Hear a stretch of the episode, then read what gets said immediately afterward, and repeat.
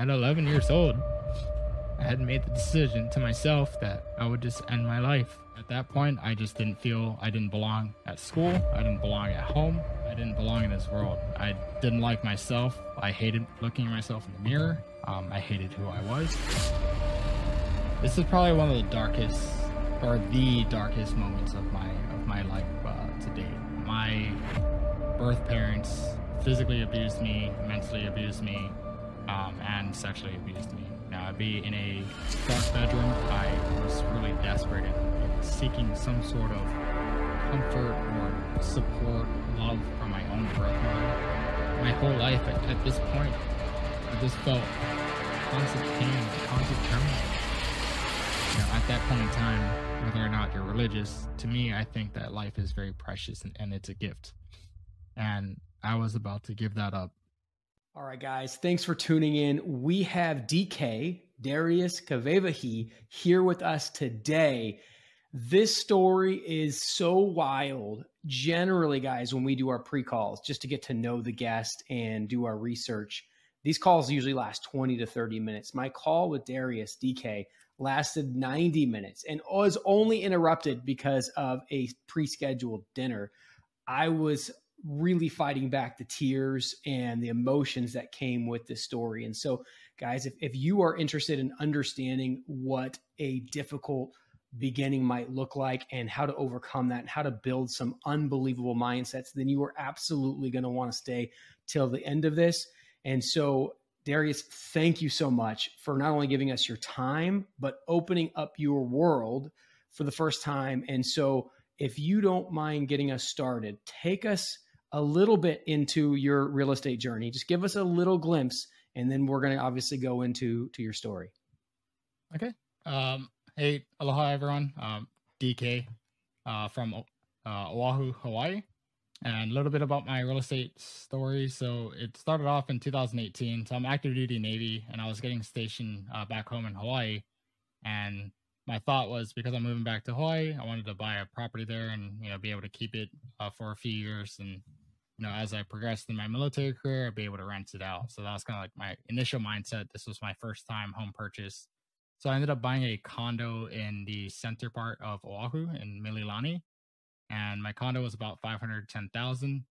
And, know, I ended up getting it uh, under contract after putting out an offer pretty much at asking. Uh, but during that time period in 2018, there was a, a ton of other people getting into that market uh, so some people are putting in cash offers, some people are offering large down payments. Uh, but for me, being the military, this is my first tour uh, out of college. Um, I was like, well, I don't have a whole lot of money. I'm using the VA loan, so already my offer was pretty uh, weak compared to the other offers that were on the table. Um, my realtor was like, hey, just press ahead. Um, maybe let's submit a you know personal statement for your offer to see how your how the uh, seller might kind of resonate with your story. You know, being from Hawaii, born and raised, you know, serving in the military and everything. So my offer actually ended up getting accepted to my surprise. Um, so I ended up closing on that property back in this was about September of 2018. And so I kept this property up until late last year. I was getting ready to get stationed uh, here in Virginia. And my thought was because I'm you know get moved out of Hawaii, you know, I'm gonna rent this property out. And then, you know, my thought process was because now I'm not you know serving out on sea that i'm going to be working a more normal job. Uh, you know what can i do to kind of set up my family for financial freedom and invest in something that's going to produce me good stable cash flow? Uh, so my thought process was um, you know the real estate market seems a great way to be able to kind of build generational income provide good you know stable passive passive income as well. And so uh, i was talking with people i knew in hawaii that uh, are in real estate. You know, my good friend of mine from high school, he was a realtor. He was, you know, my realtor uh, back in 2018. And so I was like, hey, do you know people that kind of invest out of state um, and kind of build long term buy and hold properties, you know, rental properties? That's kind of what I was wanting to do. Uh, so he got me in touch with this group called WNN, Why Not Now? Um, and, you know, I joined a mentorship program. And the thought there was, you know, I knew that I wanted to take action in something. I did not know the right steps to take. Um, but I knew I had this drive and I had a clear reason why and you know what my kind of end goals were in the next five to ten years. Uh, so I got hooked up with this group, and initially I was going to just do residential up to uh, single family up to four uh, fourplex properties, and kind of just do the classic BRRRR strategy. Um, and then earlier this year, I pivoted from residential to doing commercial. Um, I sold my condo I owned in Hawaii for about six hundred eighty thousand this year, and then I did a 1031 exchange to a commercial building worth about 1.1 million in Kansas City. It's a uh, daycare single tenant, and that's kind of where I'm at right now. So I'm actually on track, hopefully, to, to lock up another property by the end of the year under contract. That's a little recap, not a whole lot of detail there. Wow, this is absolutely tremendous. Mm-hmm. So, so you bought the condo, you sold the condo, and you 1031 that into a 1.1 million dollar mm-hmm. multifamily in Kansas City. Oh. So, how many units is that building in Kansas City? And what is the market value? Did you pay full market value, or, or just kind yep. of give me some uh, more So, is a there. single tenant, um, a daycare, and she's been there for about 15 years at this point. And as part of the um, loan, or not the loan, the um, contract contingency was I would buy this property at listing price if the tenant was going to, you know, sign a new lease right under my terms. And it was advertised that she would, you know, sign a five year lease with two five year options.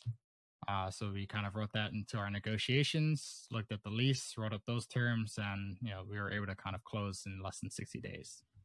So you transition quickly into commercial. Can you tell us why you moved so quickly from residential to commercial? Yep. Uh, so I started my mentorship program in November of last year. I was just actually my first call was when I first got stationed the day I was stepping off an airplane, checked into my hotel, and then I had my call uh, with my mentor. And initially, uh, you know, I was had a goal this year that I wanted to go three to five doors residential, either single family or up to, you know, uh, multifamily, like fourplex units. And during this process between November to about February or March this year, I had my uh, condo that I owned in Hawaii. Um, you know, I was I was renting it out, and each month I was looking at it, and I was actually getting negative cash flow. So even though my rent uh, for the condo was well above exceeding my rent or my uh, mortgage for the property, uh, it wasn't covering my homeowners association and you know some of the other maintenance fees and everything else I had to do uh, in order to maintain the property. So each month I'm looking at my my uh, you know statements and I'm like you know see minus 500 here like every month. Uh, it's just it was getting painful at that point. And during this time period, I'm really learning how to analyze uh, you know residential BRRRR uh, you know properties and and, and deals and you know, I got to the point where it was taking me maybe an hour to analyze just one deal, just because now I'm trying to figure out when I'm looking at a property, right? Is it best for me to do updates to the kitchen, maybe add a bathroom, add bedrooms, and like how do I calculate this, right? And kind of getting familiar with using the rehab calculators we had in our group. Uh, to the point where I was kind of being able to look at a property and within five minutes to have a good rough amount of numbers to put out an offer price to my my real estate agents and you know, be putting out uh, offers almost every day. Um, so I got to the point where I was able to kind of streamline the process, really learn how to analyze BRRRR properties, get offers out to my my agents, and and uh, kind of get things moving. Um, so I did, you know, at least over a hundred plus um, analyses of different properties between the month uh, November till about February March time period. But during this Love time period, it. I was also talking to my mentor, and I was I was like, "Hey, Jin, um, every single month I'm looking at this and I'm just getting negative cash flow for my property owning in Hawaii. And even though, you know, I bought it for about 500,000 in 2018, and right now it's probably worth, you know, at that point in time, probably low 600s. And I was like, you know, so I'm getting pretty good appreciation for the market in Hawaii. You know, the appreciation goes up like crazy there. And so I was like, I could keep it and continue to utilize that appreciation eventually one day sell it or get a HELOC on it. Or I could sell it now and, you know, kind of set myself up for for a different avenue. Uh, so he said, you know, one of your midterm goals was to go commercial anyway. Um, so why not, you know use this opportunity. Maybe maybe you could get a HELOC right now and see if you could use that to leverage into a, a commercial property or into maybe a portfolio of single family houses or multiplexes or something like that. So I kind of looked into that. I called up a bunch of different lenders that offered HELOCs in Hawaii and and national uh, products out there. Uh, but a lot of the appraisals came back and they were well below what I was expecting that they would be based on the actual market. Um, so I was getting appraisals coming back at, you know, maybe high 500s, so like 580,000. I was like, this doesn't make sense. I, you know, I challenged it um, because I saw that there was condos in the exact same complex that was selling for at that point in time, like 630, maybe 640. So I was like, you know, my condo is the exact same layout, the exact same square footage. Um, and it was just kind of shocking to me that I was getting these much lower um, appraisals. They weren't like a full appraisal, but it was kind of like their estimate on what my property value would be. Um, so because of that, I was I was the HELOC wasn't really a good option for me, just because even if I took it out, it would be such a small amount. I wouldn't be able to leverage a lot. Uh, so then I was like, all right, so now I'm down to the decision of either keep it and just eat the cash flow every month, or sell it now and possibly just do a 1031 into you know different property. So I just gave myself one more month, and I was like, all right, let me just see how I feel between February and March. And if you know if I still have this same gut feeling where it's like I need to do something right now, then I'll, I'll execute. So then March rolls around, and I'm like, nope, I can't take this anymore. Like if my goal already, right, I had set what my passive income number would be in the next five years, I'm already starting negative and I still haven't picked up a property at this time either. So then I called up my property manager, who also happened to be my realtor. I said, hey, give my tenants uh, 45 day notice. I'm going to sell this property and I'm, I'm going to do a 1031. Uh, so that's kind of where where I started that exact shift of me selling the property is where I shifted from residential to commercial. And the reason for that was because I had it as a maybe a year or two years into real estate as a goal of you know eventually I'll kind of shift off residential and do commercial. And my whole reason is that I wanted my real estate journey to be very passive. So I'll do up the upfront work required in order to in order to acquire the property. So all the acquisition that takes place, stabilize the property, and then from there, I cared more about receiving money that was very passive to me. I don't have to do a whole lot each month, you know, each week to kind of manage the property, right? It can kind of just operate on its own. I just receive the income, and that way it, it'll allow me to free up my time to focus on other areas of my life and other areas of businesses that I plan to operate in the future. Um, so understanding that and knowing that there's other avenues in real estate that can produce much more cash flow for the same you know price uh, property where sometimes i got shiny object syndrome or you know if i'm buying a $1 million commercial property there's other people i know that buy lower price point residential properties that may do short-term rentals and that make much more in cash flow but for me you know like i said i, I just wanted the fact that if i can you know get a retail tenant in place and they sign a lease with me for five maybe 10 years you know, then I don't I don't have to worry about the turnover and and all that. And I have a great tenant that's in place, you know, that has uh, the terms where the rents are going to be rising each year.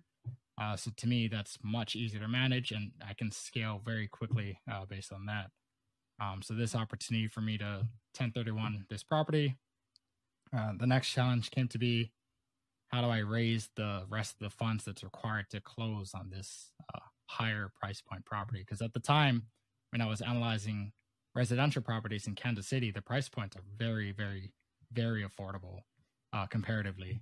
Um, given the same square footage house in Kansas City compared to Hawaii, you're looking at like maybe five to six times difference in price. Um, and so when I was analyzing these re- residential places that are probably worth 130,000 ARV, uh, now I'm looking at a building that's worth a million. So it, it was a, a big jump for me to realize how much money I had to raise uh, through private money lenders uh, in order to kind of close on this kind of opportunity. It's it's pretty incredible to see that you have like your path is so different than most. Like most that start in the residential stay there for a long time, myself included. If they ever make it to commercial, in your first two deals, you did of uh, you know a buy you got appreciation a 1031 exchange into commercial and raising capital on your first two deals like this is not normal so first of all kudos to you for that vision i want to take us into your story because the onside looker uh, you know the audience might be like wow that's that's crazy enough. But mm-hmm. to to know that you're doing this from how you know your your life and and how it went. So take us take us through your journey. Like you know i know most of us when we talk about our journeys it's just like hey i was in this and i was in this and now i'm i'm in real estate.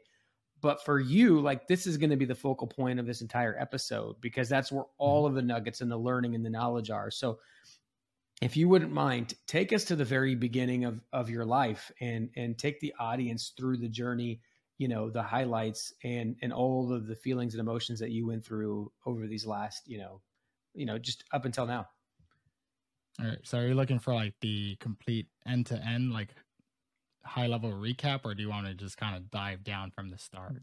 I want to dive down, like, just because, like, just for the, you know, being on this pre call with you, I was so impacted. Your story is so powerful that the audience being able to feel, hopefully, what I felt the lessons hit home so deeply. Like I still like I mean we had this pre-call several days ago. I'm still thinking about it. I'm still thinking about some of the lessons like and like last night I was trying to get to sleep and I like I couldn't sleep, fall asleep quickly because I'm thinking about the lesson. So I'm like super pumped for today and I'm also like dang it, like I, I've got to get to sleep so I have I have the energy for this podcast. So if it impacts the audience like it impacted me, like I think it's going to be great. So I mean, you really gave me the story.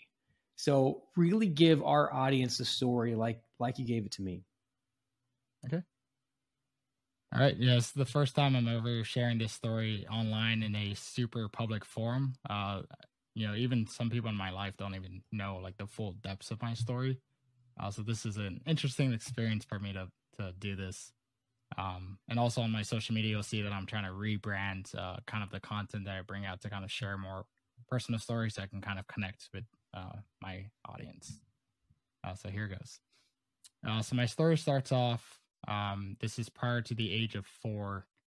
Um, my birth parents, mostly my birth father, uh, physically abused me, mentally abused me, um, and sexually abused me. Um, so my earliest memories are when I was probably two or three years old. I just remember, you know, I'd be in a dark bedroom and I just remember my dad coming over and I would just get abused for just no reason. And a lot of time I felt that maybe I was doing something wrong. I felt as if I was to blame. Um, but there's really no explanations for what was happening, uh, for why it was happening.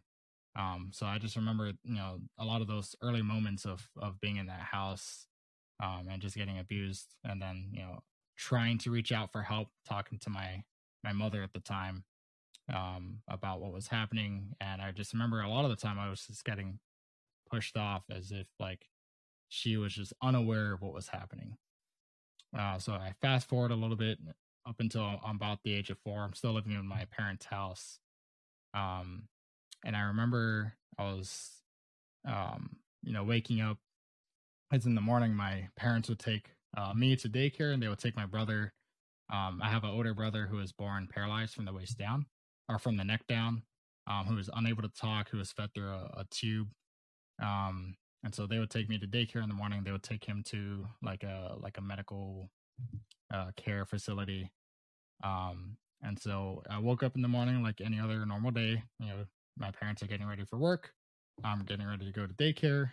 Um, and my father took my mother over to um her workplace and then, so I was like, well, this is kind of weird that, you know, I'm not going with them because typically I'd ride in the car with them in order to, in order for her to get dropped off at work, and then I would get dropped off at daycare. Uh, but my father just took my mother to work like normal, uh, without me and my brother. And then, uh, you know, probably a few minutes pass. I remember my father coming back in. He's telling me to go to the shower, and you know some very unexplainable very inhumane things were happening to me um no i, I pretty much blacked out Uh, and I remember, you know, waking up later. I'm in daycare, and the daycare manager, you know, was kind of attending to me, and she noticed that I had like a lot of bruises around me. You know, had uh, you know, fluids that were coming out of me, and she was like very concerned. Um, and I just remember this white car rolling up in front of the daycare, and this lady walks out in a pantsuit, uh, which at the time I didn't know what that was as a kid, but uh, just saw someone looking very official, like someone you would see on like TV or something like that, coming out of the car and walking into the daycare, and there was like a muffled conversation in, in a back room with the the daycare staff um, and at one point, this person that came out of the car beckoned over to me and told me to get in this car.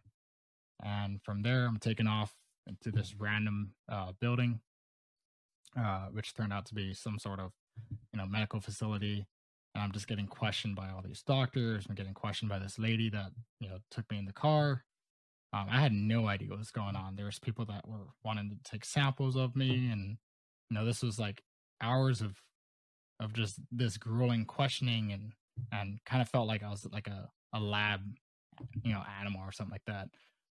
Um, so that lasted for a few hours, and and then I remember going from there back into this car, and then I go to this random house, um, you know, that I've never been before, and this lady was trying to tell me she's like, hey, so, uh, because of everything that was happening, you know, you're no longer gonna live you know in the house that you were you're to live here in this house with this family and these these kids and and you know these are the parents and you know the other adults that are to take care of you and for me i'm four years old. I have no idea what's going on uh you know this is a, a completely strange experience why am i not at the babysitter why am i not at my parents house like you know what's going on um all i knew was at that point in time i just felt you know completely confused uh you know i felt a lot of pain um I just had so many emotions that I just did not understand what was going on. But uh, you know, I was put in this this uh this house of strange people. Had no idea who they were. They didn't know who I was. I didn't know why I was there. And yeah, I was there just with the clothes on my back. And and that was it. Um, and that was the first foster home that I, I got dropped off to that I found out later that it was a foster home. Uh, and this so, this just for clarity, this is when you're 4 mm-hmm. years old. This is when I'm four years old. Yep. Okay. Uh, yeah. So my, my memories are pretty clear as day. I mean, I can I can recall them just like that, just because the intensity of the emotions that I was feeling and the trauma that I was going through was was very intense that I, I still remember it to this day. Yeah, take us through. So you're in you're in this new home. You're four years mm-hmm. old. It's confusing. You don't understand it, and how does the story continue from there? Yeah, so from there, uh, so I'm in this this foster home, and you know, just because of everything that was happening, I was required to go through therapy, which uh, essentially, when you're that young of an age, I mean, we don't, we still have a a more difficult time expressing our emotions um, in words. Uh, so they call it play therapy, where you know the ther- you'll come into the therapist's office and you'll kind of do you know you'll play games you'll you'll draw you'll do you'll do things that they're able to kind of interact with the child and they're yeah, have an easier time connecting with them uh, so i was required to go through therapy uh, just because of what was happening. And i just remember uh, you know trying to get along with the other siblings in the house uh, just because for me like i said i had an older brother in the in my parents house. And i got separated from him because uh, you know, I was in the, that was removed removed from the home and put into foster care, and now I'm in a in a foster home that has. I think at the time when I first got there, there was probably six foster kids, um, and we we varied in age. So I was one of the youngest at four, and there were some that were in middle school to high school ages, and then at some point because it was a foster home, you know, there's a trickle in of kids that would flow into the house and flow out for different lengths of time, maybe a few weeks, a few months, a year or two. Um, and you know, throughout this time, I'm also going to a new uh, school, which at the time I, I, went to daycare before, and then now I'm starting preschool as well around this time, four or five years old. Um, and I'm also getting told that on top of therapy, I, I didn't tell you this story before on our pre call, Um, but during this time period, because of the um, abuse that I suffered, I had to go through like a legal hearing, right? So they have to prep you for about a year or so just to kind of go through this process. Uh, so one, I'm dealing with like the emotions of like what the heck just happened to me? Why did it happen? What did I do wrong? And now I'm being told that I have to go in front of a judge and testify. Um, so I have about a year of prep where they're collecting evidence. You know, I, I get called into an office for questioning and have to recount um, everything that was happening, you know, over those uh, few years. Um, and then I remember I was probably about six years old. Um, I get led into a courtroom and I'm told to sit on the stand next to the judge, uh, you know, to raise my right hand and, and have to swear that I'm going to tell the truth. And, you know, they have me recount my entire story uh, from what was happening, you know, before I was four years old up until that specific day that put me into foster care. And at one point, I remember the judge kind of pointing over uh, into the crowd and asked me, uh, Can you identify your father, the one that had uh, done these abuses to you. And because of everything that happened, my mind physically like removed the image of my father. All I knew when I was like in therapy trying to describe him was a shadowy figure. I could not recognize the face. I didn't know his his name. Um, and I couldn't point him out in front of the crowd.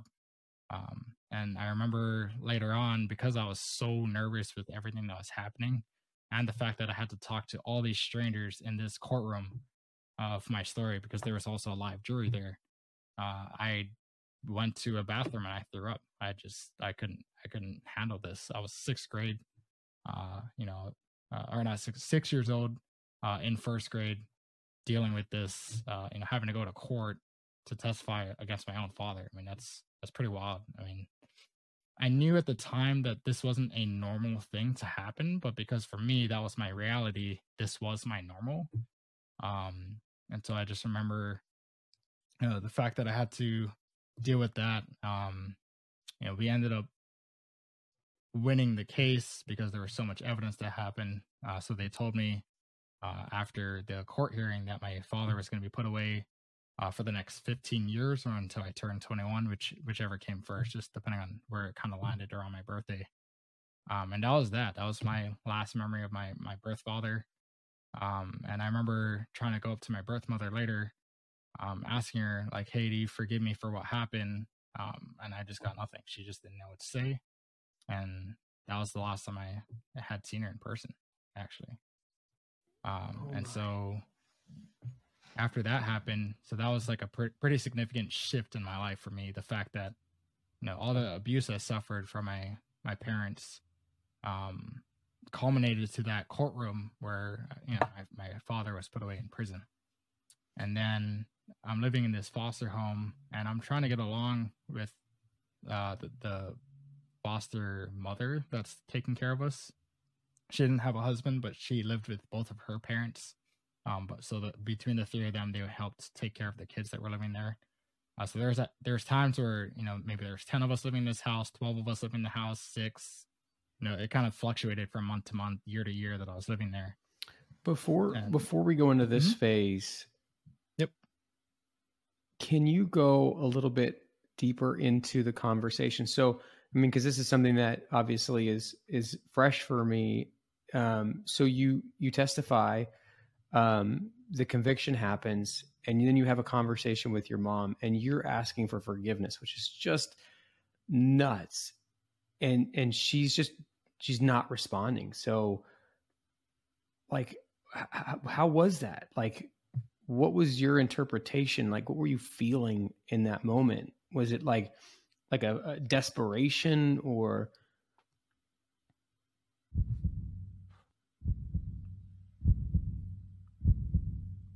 oh sorry haven't haven't told this part of my story in so many years. Um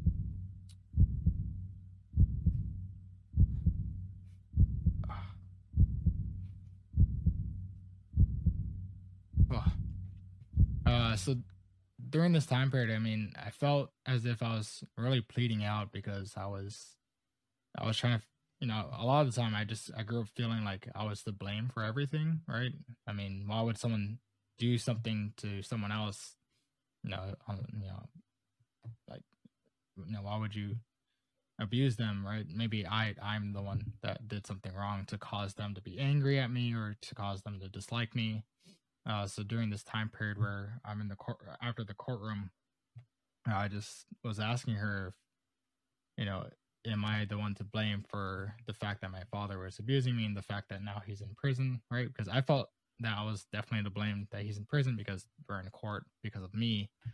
Um, and she just did not know how to respond to that. And I, I didn't mention this before, but some of these therapy sessions that I would go to, they required my birth mother to be there as well.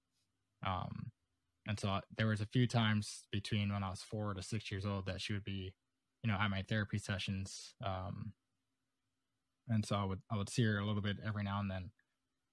Uh, but a lot of the times, you know, we didn't really connect, and I couldn't get a lot of responses uh, from her. But during this um, day of the courtroom, I was really desperate and in, in seeking some sort of comfort or support, love from my own birth mother, um, because there were several times, like I said, when I was uh, living in their in their house and I was trying to reach out for help because you know I was I was getting physically abused, you know, nearly every day, and there was no way for me to express that. I was I was a very quiet kid um, prior to four years old because of what was happening. Um, I later found out from my grandparents actually when I first got to meet them um, that you know they just remember me being very very quiet, very shy because um, they could obviously tell I felt very um, scared or cowardly around my father.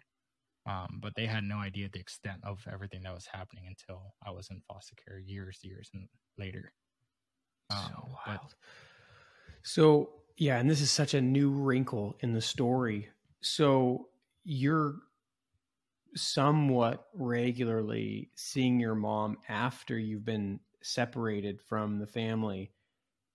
Did is your take on it now? Is it one where essentially your mom was like dead inside? Was it something where like you feel like she had loved your dad so much that she became ultimately loyal and then like could not handle the fact you know was it just something that was bigger than she was or looking back at it now with your with your age and and some of the time distance like how would you describe what she was like because not making a connection i'm assuming is more her than than you is that fair because it sounds like you were really wanting it you were really reaching out for it mm-hmm. Uh, I would definitely say it was more her than than me, and more so she probably just didn't understand what to do. Um, I didn't really get a whole lot of emotions from her, and even I mean, I also did not mention this, but I have a birth sister. Um, we're seven years apart. She's younger than I am, so she wasn't born until after I was several years into foster care. Um, I didn't find out that I had a birth sister until sometime in middle school after I was already adopted. Um, so I even talk to my sister nowadays, um, and I can recount how we reconnected. Um, but she even says that she has a hard time ever talking about anything from the past. My sister has no idea really what happened to me, um, or what happened um, in in general with with everything. Uh, we were both born to the same parents, um, and so reflecting back, I think she probably internally is struggling with how would she even cope with something like this and how would she even have helped the situation. So wait you said you were both born to the same parents? Both born to the same parents so she was so your sister is seven years younger. Seven years younger yep. And your dad who got locked away fathered your sister as well. He is her biological father but like i said he was in prison um, or his sentence was until I was 21 years old, or until 15 years was the the time period. Um, so at one point, I guess he was allowed to be out for I don't know, God knows what reason, and they had my sister, and then he was still serving the rest of his sentence until my 20 my 21st birthday. So your mom wasn't finished with him even after everything that happened. Uh, yes, that's that's correct. Whoa. whoa, whoa, whoa! I know at some point later on down the line they probably they got a divorce or something, but I don't know the details. I mean, like I said, my last contact with her in person was when I was six years old after the courtroom. I've not seen her since then. This is yeah, this is yeah. Can keep keep going. So take us into the foster care situation and and start start uh, from there. All right. Uh, so know, after the uh, courtroom, so I was about six years old. Um, so kind of fast forwarding until I'm probably about eight or nine years old, and I'm in about I think the first half of third grade. I just remember a specific day I had a very bad argument with my uh, foster mother in this house. I don't know what we were arguing about. I just remember the emotions that were were being felt on both sides. Um, I guess she was pretty disappointed in, in something that I was doing or saying, and I, you know, still learning how to deal with the emotions that I was feeling. I didn't know how to express them in, in the most positive of ways. Um, you know, I was being fairly disrespectful and arguing back. And that's really because I was kind of speaking out a lot of the emotions that I was feeling. Um, and at one point, she was saying that she just wanted to not have foster kids anymore and she just couldn't handle taking care of them. She can't take on anymore. And that I was more than likely probably to have to move. Um, to me, this felt like it was going to be in the in this sort of near to distant future. Uh, so I remember walking off to elementary school like any normal day. Just the fact that I got yelled at, I got slapped in the face, and things were thrown at me. And I'm coming back home from school that day, and I'm turning the corner, and I just see a pile of my stuff on the porch, a car that's waiting with the same random lady, which I later found out that's my social worker. So as I got older, I learned what these terms were. Uh, so my social worker's there, and I'm talking to her. I'm like, "Hey, why is my stuff here, and why why why are you here?" And she said, mm, "You're moving foster homes." I was shocked. I was like, "What is happening?" I had an argument with her earlier this morning, and now I'm moving.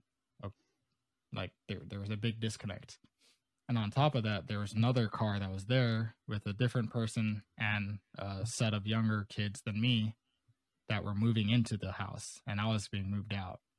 So now I get told in the morning that she couldn't handle taking on any more foster kids, that I had to move eventually um, because, you know, she at that point, you know, we fluctuated between 10 to 12 to maybe six. So at this point, we probably had about five or six of us. That I was being told to be moved out. And now she's bringing two more. So I just, I don't know what to feel at this point you know, I, I felt again, I felt I was to blame. Maybe there's something wrong with me. You know, maybe I don't, you know, connect well with this family. Um, and so I just get in this car with all my stuff and I'm moved off to a different part of the island and I'm at a new foster home. You know, I show up to this house, um, and you know, I'm told. And now, now you're about eight at this point. Is that fair to say? about eight, maybe nine years old. It's okay. sometimes third grade-ish. Yeah, third grade. So I just finished the first half of third grade at this point. Yeah, keep going. All right. So in this uh in this new uh foster home at the time there was probably five or six other uh siblings. At this point we're all around let's see elementary school up to I think the oldest ones were in middle school. Um, so yeah, like I said, at this time it's about five or six of us, and so now one, I have this thought of all right, so I just moved from my uh, previous foster home, and I lived there for about four, almost five years. Now I'm at this foster home, so my thought process is all right when am I going to get moved out of this house, right? Because I'm already having distrust of other people. You know, I'm rejected from my own parents, right, for things that I feel is my fault. I'm rejected from this first foster home for things that I also feel is my fault, right? You know, maybe there's something wrong with me. And now I'm going to this new new home that I have no idea how long I'm going to be there. Um, you know, adoption was like the furthest thing from my mind. And now I'm starting at a new school in the middle of the year uh, so a lot of um, changes are are kind of happening in my life at this time period. Um, so I remember uh, getting to this home, and I just broke down one night. I'm sharing a bedroom with another um, foster sibling at this time, and for some reason I, I couldn't explain it, but I just remember breaking down and, and crying just because I I was feeling so many emotions at that point. I just didn't uh, understand how um, to express it. Um, and then I felt really embarrassed and ashamed because I have this other, uh, you know, a foster brother in my in in the same room as me um, that could hear me, and I just I felt shamed, but I couldn't help and control it because it, you know these were uncontrollable emotions, kind of just pouring out all at once. Um, and that was kind of like the initial start of being in this foster home. Uh, and then, you know, again in this foster home, there's a lot of children that come in and out for various reasons. You know, some some of them are very very temporary, where it's maybe a few weeks or a few months. So at some points uh, during this uh, house, I remember it also going up to about twelve, I think fifteen at one point. Um, and the house that we lived in was like an old plantation house in Hawaii. So if you kind of look that up, it's like a very, very old looking house. Our house was probably nearly 100 years old at this point. Um, and it was only about one, so five bedroom house um, and two bathrooms. And if you have, you know, 10, 15 kids living in there all at once, I mean, that's kind of a lot to, to take in. And so it would be like that for a few weeks at a time. But most of the time, we probably sat around six to eight uh, kids in the house, you know, plus our parents um, that were taking care of us. Um, and then I'm going to a new elementary school, trying to learn how to be making new friends, you know, um, and kind of dealing with those kind of difficulties. It's hard enough, I think, going to a new school as a new kid. Um, but I'm also a new family member in this other person's house, right? This other family that lives there. Uh, so I just feel like a stranger at home. I feel like a stranger at school. And also, I got uh, changed to a different therapist as well. So the therapist that I knew from when I was four years old up until now, I'm like eight, nine years old. Um, I have to change to a different therapist that works with the family that I'm living with now.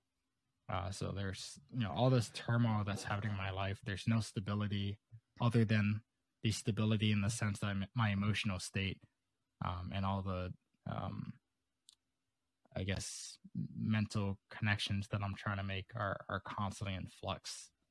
Um, so I guess so, that was like my sense of stability. Yeah, and to dive into that a little bit, so mm-hmm. You don't have the ties to your parents at this point. You don't have the ties. You're moving homes.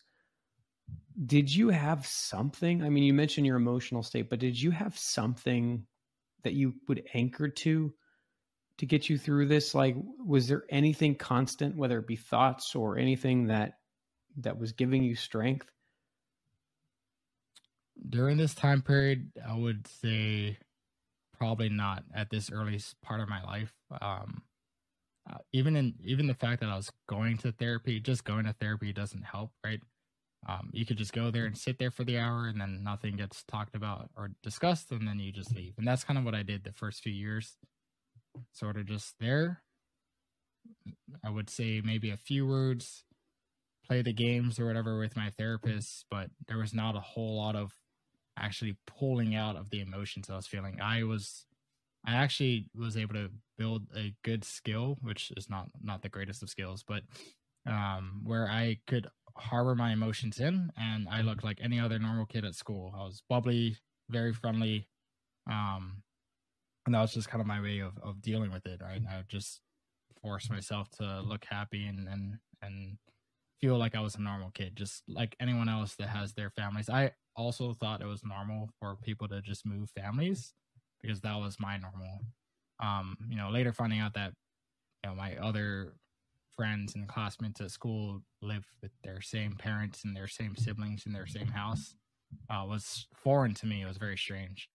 Um I think a lot during this time period I did play basketball, so that was kind of one of my one things that kind of kept me wanting to do something that was positive.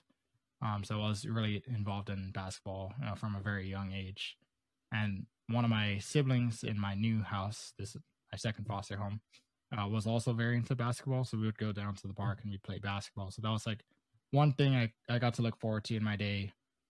Um, I did end up really getting along with this family after being there for you know several months. Um and you know we really we, we really connected with the core siblings that were there the ones that stayed there for longer periods of time. Um so i was able to create a, a fairly good bond with them. But later on um and this was unknown to me at the time and unknown to my foster parents uh, that were that were taking care of me at the time my therapist that was my therapist in my first foster home uh, her and her husband they were probably middle aged um, and they had no kids of their own um, and they had taken a pretty good liking to me uh, for some reason because they've known me for a while. Um, even to the point where after they were not my my therapist anymore um, you know they they would ask my parents if it's okay uh, for them to take me out uh, for a weekend and and go see a movie or go to a park or something. Um, so they kind of built like a rapport with me and rapport with my family. Um, but they did not know that behind their backs, they were going and taking uh, the classes and the certifications required to become legal guardians uh, so they could eventually adopt me. But no one knew at the time. Um, and it was about a year of me living in this this foster home that I get told by my current therapist, um, and they have my my foster mother uh, in the in the room with me, uh, saying that uh, we're gonna have Darius get moved away into you know his previous therapist's uh, home because she wants to legally adopt him. Uh, so my foster mother, she's completely shocked because she was like, "This is out of nowhere. No one really talked to to us about this." Um, and at the end of the day, this should be his decision because he's the one that's moving, right? Um, and at the time, I just I was like, I I'm really getting to know my siblings here. You know, I started to sort of acclimate to my my my new school and, and a lot of the classmates that I was meeting. Um, and so at this point in time, I'm in the first half of fourth grade. Um, but the decision was because they went through the classes and they have the, um, I guess, legal certifications that there really was no choice up to me and they were just going to take me away from this home. Um, so I remember going back and I had to pack my things up. Uh, you know, I told my siblings I I'm leaving. I'm living in this different home, so I don't know if I'll I'll see you guys again. Um, because I like I said, we we really got to bond uh, over that the course of that year. Um, so the compromise was that my my my new parents, I I'm gonna say foster parents. I mean, I can explain why later. Um, they said, okay, since you're leaving in the middle of the school year for your fourth grade, um, and they live on the opposite side of the island, they said, we'll finish your school um, here at the one you're going to. We'll drive each morning to take you to your school. And then once you complete that school, you're, you're going to get moved into a school of our choice. So I went with that compromise. I said, okay. Uh, so, you know, each day, you know, we'd wake up at four or five in the morning and I drive from the east side of the island all the way to the west side of the island to go to school. Um, but then I did not know until later that they also were their caveat to that was when I'm finishing up my school uh, or fourth grade year in in my current school that I was not allowed to talk to my previous siblings, not allowed to play basketball anymore, and I'm to go to school. When I'm done, I would meet them in the designated spot which also happened to be the same spot that my old siblings would uh, be at as well.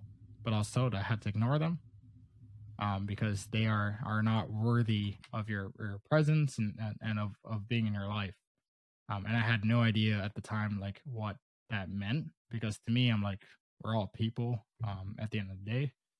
Um, but I guess they had this higher sense of who they wanted me to be uh, this ideal child in their eyes and you know be someone that has like perfect grades and be someone that's going to be you know kind of uh i don't know the treasure of their eye or, something. Um so it felt that they were like coming from like a, a very elite society or something and that's kind of what they were trying to mold me to.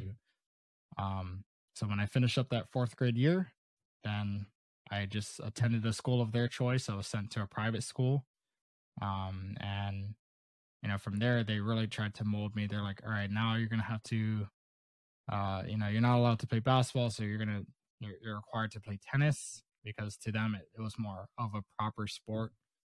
Uh, and then I was told that I had to play the flute, which I've never played the flute before. I never played musical instruments before in my life at this time time period.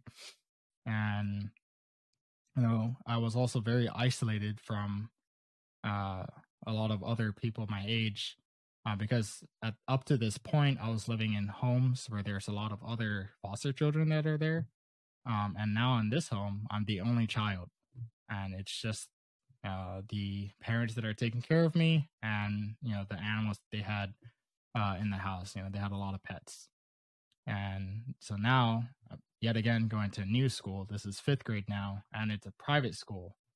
Um, and up to up to this point, I was going to public schools. So now the demographic of the people that are meeting are are very different, completely different. These are families that are coming in with, you know, a lot of, um, a lot more financial security. Where the families that grew up in, you know, we were, you know, probably pinching for for money, right? Uh, finances were very very tight in the houses that I lived in.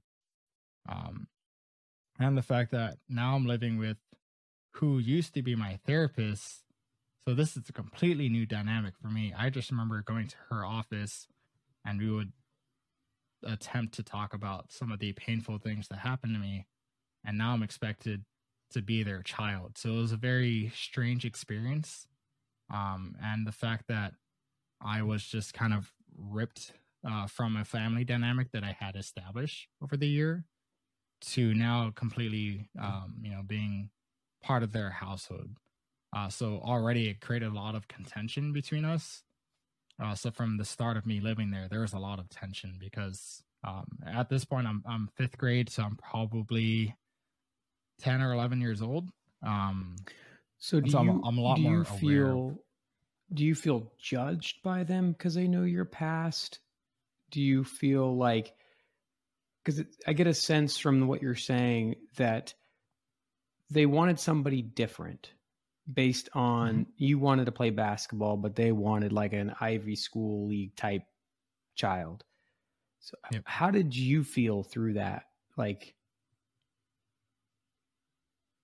I felt that I was living in trying to live up to expectations of someone that I, I was not, right? Clearly, I'm someone that has come from the past that I've come from.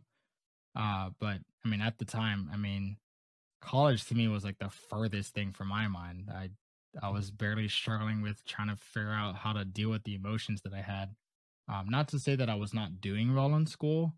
Um, part of the the ways that I coped with what was going on was to really pour myself into my studies, because um, it it kind of, um, I I would say diluted the pain. It was something for me to do um, so I actually really enjoyed being in school, um, but because there was so much turmoil with what was going on and, and, the amount of schools that I, I went, I went through, I wasn't the best student. Um, I actually got into a lot of arguments and fights with teachers and other students, and and again, that was just me not understanding how to deal with my emotions in a in a more positive way.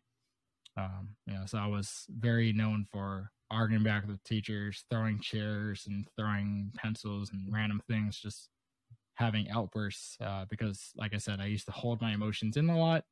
And then whenever they wanted to express, then I would just express in a very loud out- outburst of emotions. Um, and it even exasperated up to this point, uh, being in fifth grade and the changes that were happening.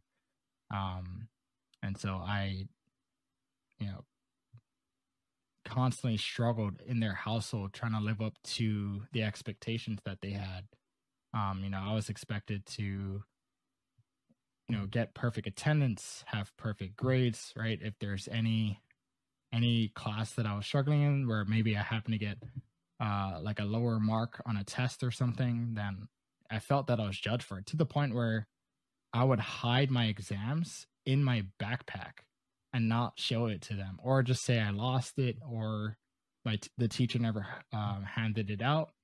Um, and so my because my class size was so small in, this private school, there was only 30 students in fifth grade. So they could easily get a hold of the teacher and and they could easily find out how well I'm doing or not. Um, so if there was maybe a field trip that I didn't feel like going to because I was like, I I don't know what to do with all these other kids that you know they they seem so much more intelligent than me and and now we're going to museums and we're expected to talk about these things in, in very eloquent ways and i i don't know I, I barely know how to kind of keep up with everyone else. Um so a lot of time i would i would hide those things from them as well. So uh, because of this constant tension between my my uh, foster parents that wanted to adopt me and, and myself um you know it created a lot of turmoil in our household up until the point where they told me this was probably um around like maybe the fall uh, time period of of my fifth grade year. We were going on a student trip uh, to dc and to some of the other states on the east coast. Um, and i remember them telling me right before the trip that they said hey so after we're come back from this trip um, you know we need a, a minute to think about um, you know our relationship together. I, I don't know if we're ready to be parents yet. I don't know if we are able to adopt you but we're going to need some time to think about this.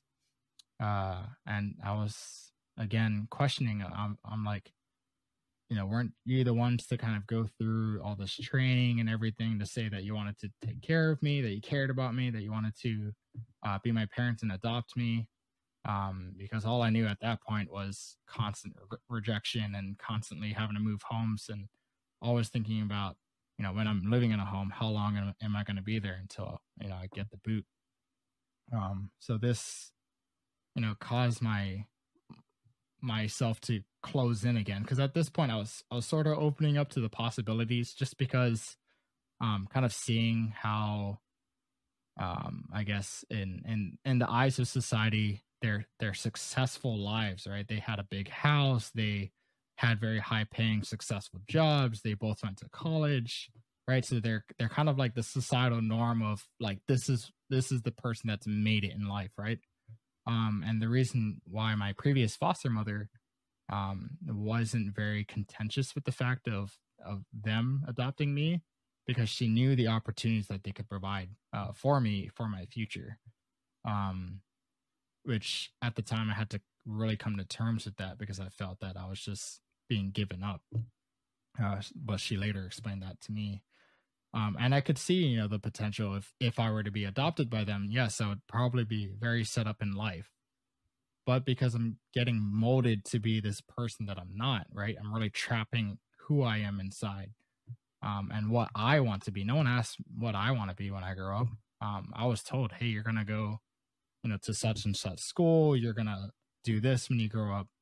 Um so i felt that i really had to hold back who i was and what i wanted to become and and uh you know still kind of deal with the other uh, emotions i was going through. Um so we get back from this uh trip around you know the east coast. Uh it was kind of like an american history tour around the east coast. And i get um a suitcase of of some clothes and they said you're going to live with this other family for a week and you know we'll we'll take you back after and and we'll try to work through things right? Because you know like i said we were constantly in contention we constantly had arguments and everything um, and i was being very rebellious at school. I was also the new student there. Uh, this is a private school that's k through 12 and because it's fifth grade most of these students already knew each other for many years and i was just the other new kid, and because the class size is so small, it's not like I can hide among the crowd. It's like, oh, you're Darius, and everyone already knows who I am, and I don't know who anyone else is, and so it was a very difficult situation. So I get moved to this uh, home during like the winter break time period. Um, so I'm not missing school or anything, and I'm living in this house uh, with this one lady who is the foster parent there and the other siblings that were living there are between the ages of like four years old down to like a one year old. And so i'm the oldest in this house i'm about 10 11 years old at this point. and you know i'm living there for a week and a week goes by and i look at the doorstep and all my stuff is there on the doorstep. And my social worker comes out of the car. She said hey you're gonna live here now. Um, i can't tell you how long this is gonna be for um, but it looks like your previous uh, legal guardians don't want to take care of you anymore. They said that they have to figure out kind of their own uh, life situations. Um, I guess the excuse was that the previous legal guardians they had to go and take care of like their mother and mother-in-law or something like that. So uh, some random excuse. I've, I've heard it all at this point. Um, so Some now I'm living in this home. Excuse.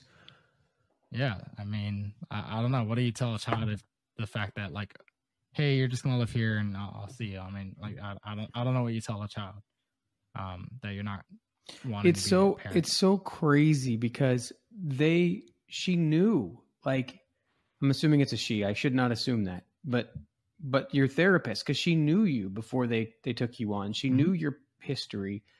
They Mhm. took you on, and then you know I don't want to make any any judgments. I don't know them, but like it just it feels that it was just it was too hard.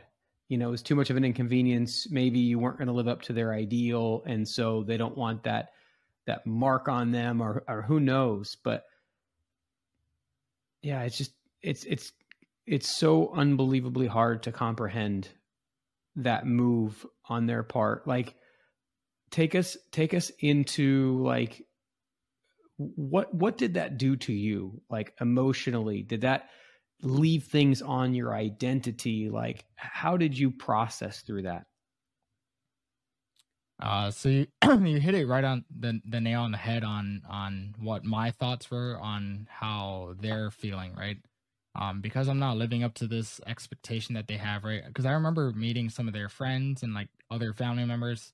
You know, they introduced me proudly as like, "Oh, this is our son Darius," and you know, like they they seemed very proud, right? On the on the surface level, no one had any idea, you know, what I went through as a child. Um but you know i was constantly portrayed as this person that i'm not right?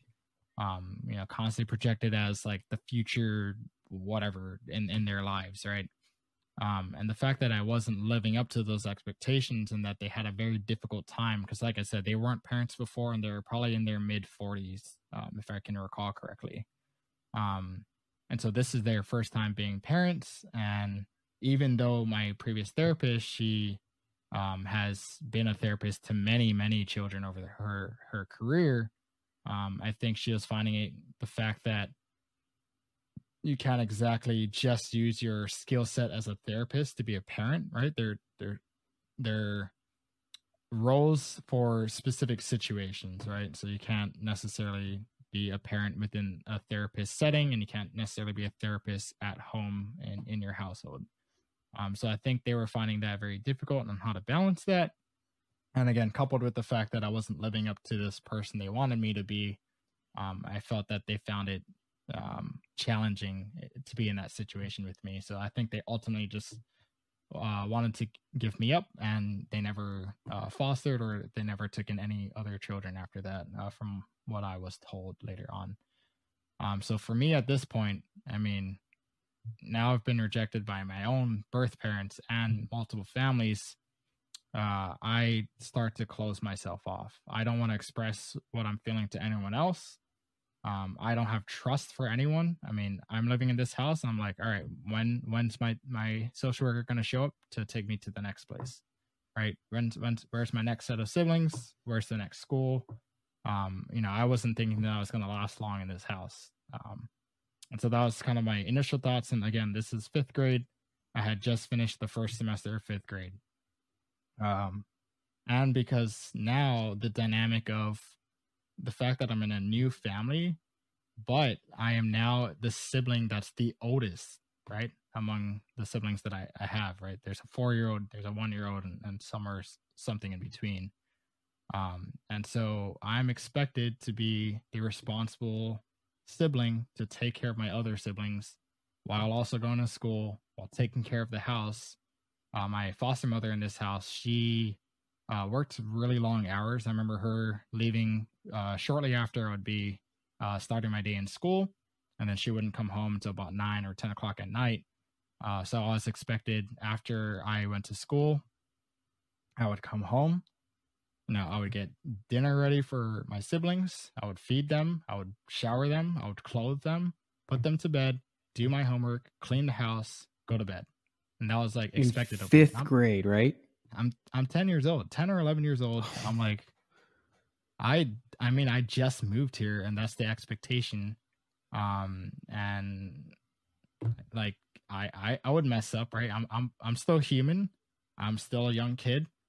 Maybe I didn't do the dishes one night or I forgot to take out the trash or I I don't know, just you, you name it, I probably did it. I I'm in the wrong apparently. Uh so my uh, foster mother would verbally abuse me. She would yell at me in front of my siblings of you didn't do this right. You didn't do that right. You didn't pick this up after yourself or after your siblings. And i'm getting constantly berated uh you know every day that i'm living there. Um and i felt like i i just couldn't do anything right at this point. I i go to school and i'm getting picked on because i'm the new kid. Uh i wore glasses at the time. I had like these very round uh harry potter looking glasses. So i got called harry potter got called frog eyes. I mean you name it i was called it um, so I'm dealing with that at school, but no one knows what's going on in my household. So I'm I'm just getting it from both ends where I just felt like you know, I couldn't really have a place where I could just be accepted, be myself, be a, an actual child for once, right? I up to this point in my life, I've never had the experience of being a child. I was kind of forced out into the world and kind of forced to be an adult from a very young age dealing with emotions that I feel like no child should ever, ever face in their life. Um, I feel like a child should just be a child growing up and have the child emotions that they should have and express in a in a very positive light.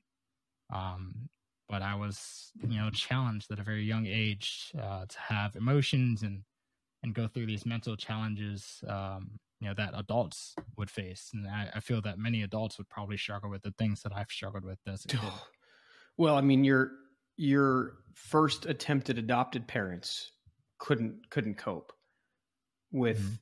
yeah i 100% agree with what you're saying.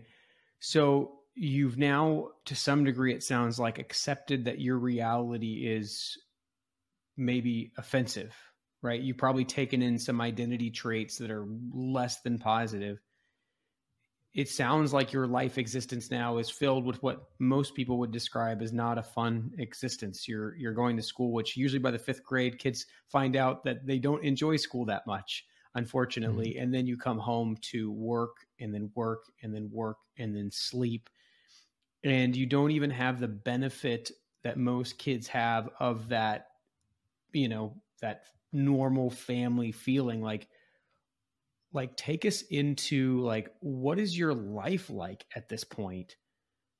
Like how are you processing? You're obviously emotionally guarded but but you can't i'm assuming life is not a bunch of roses at this point internally. Yeah so this this is probably one of the darkest or the darkest moments of my of my life uh to date um, so fifth grade, specifically the second half of, of my fifth grade year, um, you know, so I'm I'm harboring in a lot of these emotions, and like the past has shown, whenever I do that, I tend to have outbursts, and those outbursts would come when I'm getting berated of something I did wrong, um, getting yelled at.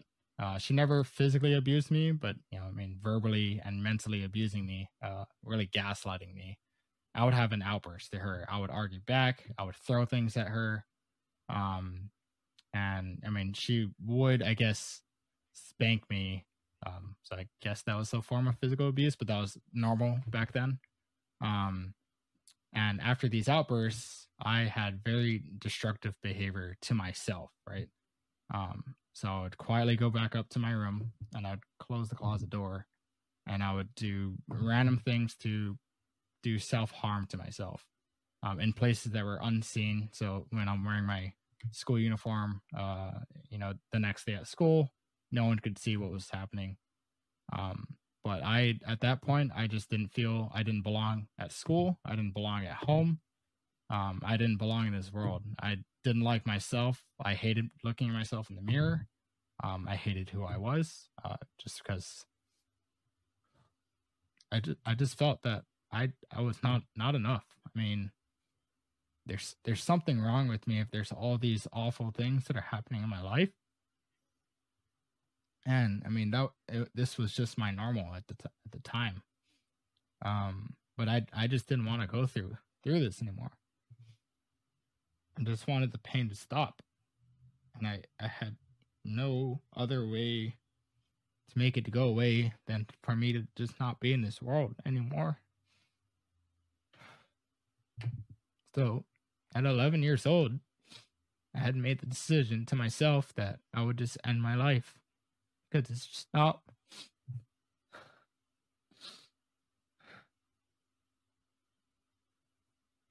Because it was not worth living anymore. There's no reason for me to be here.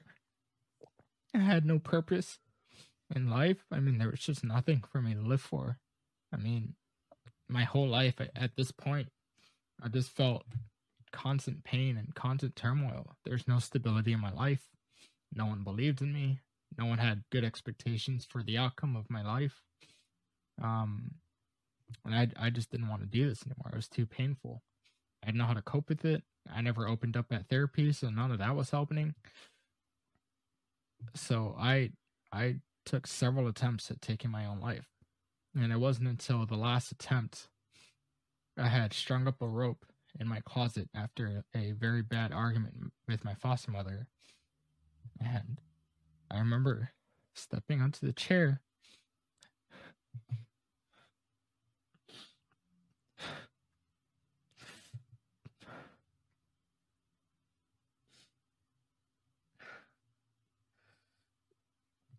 And putting the string around my neck and stepping off, and the rope snapped.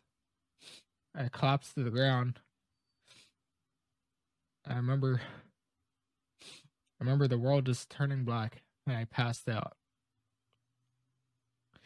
And I, I wake up some hours later and you know, I'm wondering to myself, you know, am I am I alive? You know, did I die? You know, where am I? What is happening? And you know, for some reason all of a sudden the thoughts kind of flooded into me of why why am I doing this, right? You know, what am I what am I doing here? You know, trying to take my own life. Why has it come to this decision? Um, you know, what what reasons do I have, you know, to to do this, right? Um, and during that thought process, all of a sudden, the thought of my brother comes to my mind, right? I told you he was born uh, paralyzed from the neck down. So he couldn't talk, he couldn't speak, uh, eat on his own, um, couldn't walk. And for some reason, he flashed into my mind and I, I broke down right there. Because here I am, right? A capable, physically, um, you know, somewhat mentally, emotionally able to kind of live in this world um, like a normal person. And my own brother could not. He could not do what I was doing. He could not get up and walk to go get water. He could not speak to you and express himself. Right? All he could do is just move his eyes. That's all he could physically do on his own. And I am about to throw away my own life that I have this opportunity to live in this world over you know the trauma that I was facing right? To me, despite what was happening, you know, at that point in time, you know, whether or not you're religious, to me, I think that life is very precious and, and it's a gift. And I was about to give that up because of what was I was facing in my life. And so because of that, I defined for myself at that point in time that my purpose in life was to live a life that my brother could not live because he was not able to do the things that I was do uh, able to do. You know, he's not able to to go out and see the things that I was able to see. Uh, so I told myself then that I would live a life that he was not able to. Um, and that kind of gave me a newfound purpose uh, within my life to understand the pain that I was going through and that I've been through. Um, and to then realize that I should be the one to be able to define what it is that I want to do with the rest of my life at that time, um, you know, I could not, I knew I could not change what happened in the past, right? No matter how hard I tried, obviously I could not change it. But I knew that if I defined what my success looked like and what my future would look like, then that, at least that would give me something to look forward to in life. And that combination of thoughts and emotions came into that epiphany at that last moment I attempted to take my life.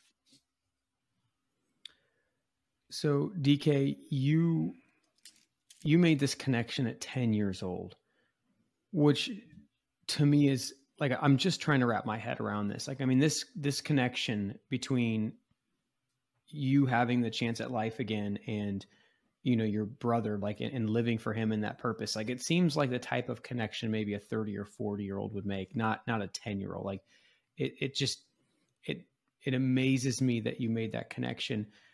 And and I want to make an assumption here and then you can you know say that I'm correct or not correct but do you feel like by connecting that event to a purpose like do you feel that your life went from maybe being outside of your control to being within your control what do you, what do you think happened after making that connection?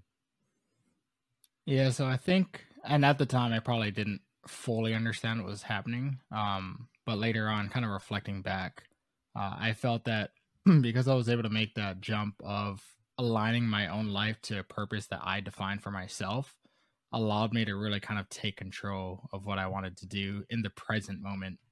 Um, and the fact that I felt that I had a lot more control on what I wanted to do for my future. Um, so I think day in and day out, it gave me a little bit more sense of purpose, um, and it allowed me to to actually say no to when uh, someone else was trying to lay an expectation on myself or a limitation on myself, um, where I I would say no, I want to do this, right? I want to be um, a chef or I want to be an astronaut or something. So I felt perfectly perfectly okay to express the things that I wanted to do and it felt okay with me not wanting to do something else that someone else wants for my own life. Um, so I think I was able to kind of align myself where I wanted to go. Yeah, it seems mm-hmm. like kind of like that scene in the movie where somebody's getting beat up constantly, and finally it's like, hey, enough is enough. And then like it's like this alter ego comes out, and then they like become this tough bad boy and then like they then are in control of the situation like did it feel like that in you at all or uh i don't know if it necessarily felt quite like that i mean um, up up until this point i still felt a lot of insecurity about uh, who i was um, and and what has happened and how to express that um, but i did feel that um, it was okay for me to have different opinions than other people on what I wanted to do for my for my own life. I still felt like like a quote unquote nerd and you know I had a lot of self insecurities because of like my physical appearance and and my mental state. Um but it I at least at the end of the day um I felt that I could achieve anything else that I wanted to achieve just because in in my mind I knew I was destined for a higher uh, purpose and and you know destined for for a greater thing in life and that you know what i was going through in my current state was temporary right and i don't know how i thought that at such a young age um, but i felt that everything i felt up to this point uh, was temporary and eventually you know this pain will go away and I'll, you know I'll be able to do different things in life wow yeah so i have a question for you mm-hmm. um I'm amazed at your ability to recollect everything that you're talking about because so much of this happened at such a young age. And you had mentioned towards the beginning that there was an experience that you had blacked out. And and obviously I don't want to get into the details of that, but that actually tends to be the case with people that go through such heavy trauma. They tend to remove themselves from the equation essentially, and the brain essentially shuts off. Um, so just as a reference point, I can't tell you anything that happened to me before the age of five um, at all. So, I mean, have you never had problem? Have you always had this kind of clarity, or have you done a ton of self reflection in order to develop that? Um, yeah, so that's an interesting question. So I would say at the time, it probably, and especially like right in the moments, you know, things would feel very fuzzy, or I would have no recollection at that ex- exact time period um, because of all the the pain that I was kind of being surrounded by. Um, but because I was going through so much therapy, um, even though I wasn't opening up to my therapist up until this point, um, I did a lot of self reflection on my own. I always reflected on, you know, how am I feeling what am I fe- like? Why am I feeling this? Right. So I did a lot of reflection on on you know my own inner emotions and then i would kind of recollect the events that were happening around me um, so i constantly just developed this ability to kind of sense my own emotions and the emotions of other others around me and then pick those up in my recollections of of my memories. Um, and so in doing this at this point you know nearly a decade um, you know i was able to kind of gain this ability where i could continually uh, recount um, the events that happen and to the point where sometimes I can recount the smells that were happening, the sounds that I was hearing, um, the emotions I was feeling, the emotions that was being portrayed to me. Um, and so just kind of developing this ability over time has helped me really be able to kind of dive back to even memories when I was like two years old. But a lot of those are really around very intense uh, emotions and, and uh, either that be pain, painful emotions or happy or, or whatnot um, those are the time periods that I feel I can really recount. Um, other areas of my life are kind of fuzzy. Hmm. Yeah, that makes sense. Um, so if you're open to this, mm-hmm. could you talk about the thought processes that you were having? Um, so, I mean, obviously, lots of people think about suicide. Everybody doesn't take the, the leap of attempting. Um, so, like, when did you decide that you're going to do this and and what was your mental thought process validating that that was the right decision if you're comfortable? No i'm, I'm comfortable sharing because i feel that these sort of conversations aren't ha- happening enough. Um, and for someone to come out and share their own experience i think is is needed. Because um, you know we, we we don't know what's happening in people's lives right um, like i said for me as a child i had the bubbliest of personalities. I was very friendly. Um, but at the end of the day i mean you know i, I self-harmed myself and i i did not want to exist anymore. Um, and so one thing i do want to say is for people to really understand the words they're saying to people and the emotions they're portraying um, to others because uh, for those of us that have witnessed a lot of pain, we can pick up on the smallest of things. Um, and you don't have any idea the effect of your words and of your actions on someone else and what it could do uh, within their own minds. Because what people like me do, you replay that over and over and over. And at the end of the day, we don't blame you for what happened. We blame ourselves for what's happening um, and that really eats at us. And so for me at this time period, I'm harboring all these emotions that I felt since I was, you know, two years old was probably the earliest memory I have. And I was telling Matt this the other day during our call. Um, it was later told to me that at two years old, my ribs were broken by my father for just the physical abuse I was getting at that young age. Um, it's on my medical records that are kind of locked away in in the past of the fact that my ribs were broken. I had to go to a hospital to get my ribs repaired at two years old. So from that time period up until now, I'm fifth grade, you know, kind of holding in all these emotions that I never really fully expressed, um, and feeling all this guilt and shame on myself. Right? I didn't blame my parents for what happened. I just felt that there was something somewhere in the world that I was destined to go through this abuse and that it was my fault that I received it and that I um, was responsible and the one to blame to be rejected from several different foster homes and and not be accepted at school. And so these were kind of the emotions I would play, the thoughts I would play in my head over and over and over, every single day, every single waking moment. Um, and because I just felt this complete rejection of myself from others and I rejected myself. You know, I hated the sight of looking myself in the mirror. Um, and I hated the fact that I was feeling this way too. Um, and because up up until this point, I felt I had no true purpose um, for life. Um, it wasn't like a a very immediate decision to want to end it, but it was a decision that happened over time where I felt um, you know, I felt like I was not good enough. You know, I'm not really going to achieve anything great in life. Um, you know, that I'm not really destined for anything more than the pain that I have received and that I don't deserve anything else other than that, that pain that I've received. Um, so I took those inward emotions and expressed it outward upon myself by just physically harming myself. Maybe I'd pinch myself. Maybe I'd cut myself. Maybe I would try to choke myself and, and close off my airways. Um, you know, I would express the inner emotions I had by just physically um, inflicting it upon myself because I felt that that was all I deserved. And it wasn't until, you know, this kind of went on for a few weeks, for a few months, um, that I said, you know, why am I just only harming myself? Why why do I not just live? Why why am I even here on this planet? You know, was the heavens above just destining me to just go through this tar- turmoil with with nothing to to live for?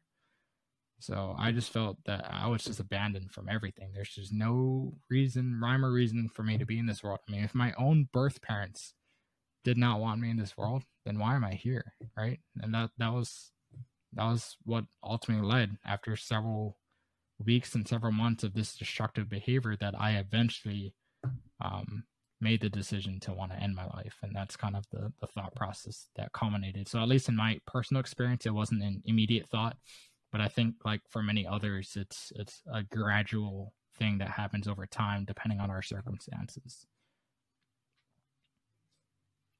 So you attempted to commit suicide, and you had the rope broke, and you were in mm-hmm. the closet, and then you fell to the floor, unconscious, and you were there for a period of time and then were you still unconscious when your foster mom found you? Yeah, so I remember getting woken up.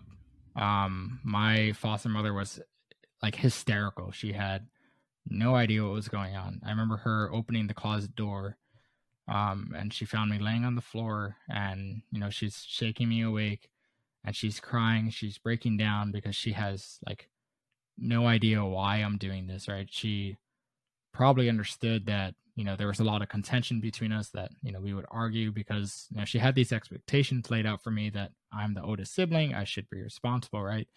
Um, but she didn't know that the emotional and mental trauma she was delivering to me was adding to everything else that was happening in my life. Because up until this point she didn't really fully understand what i went through. Um, i don't know how familiar you guys are with the foster care system um, but they don't always fully disclose uh, what happens to a child uh, when you come to their house. They'll they'll give you some um, elements of of um, things that have happened in their past, but they don't give you the full details. Right? A lot of the records, depending on the circumstances, are closed and only open to the medical professionals or to the therapist or the social care worker.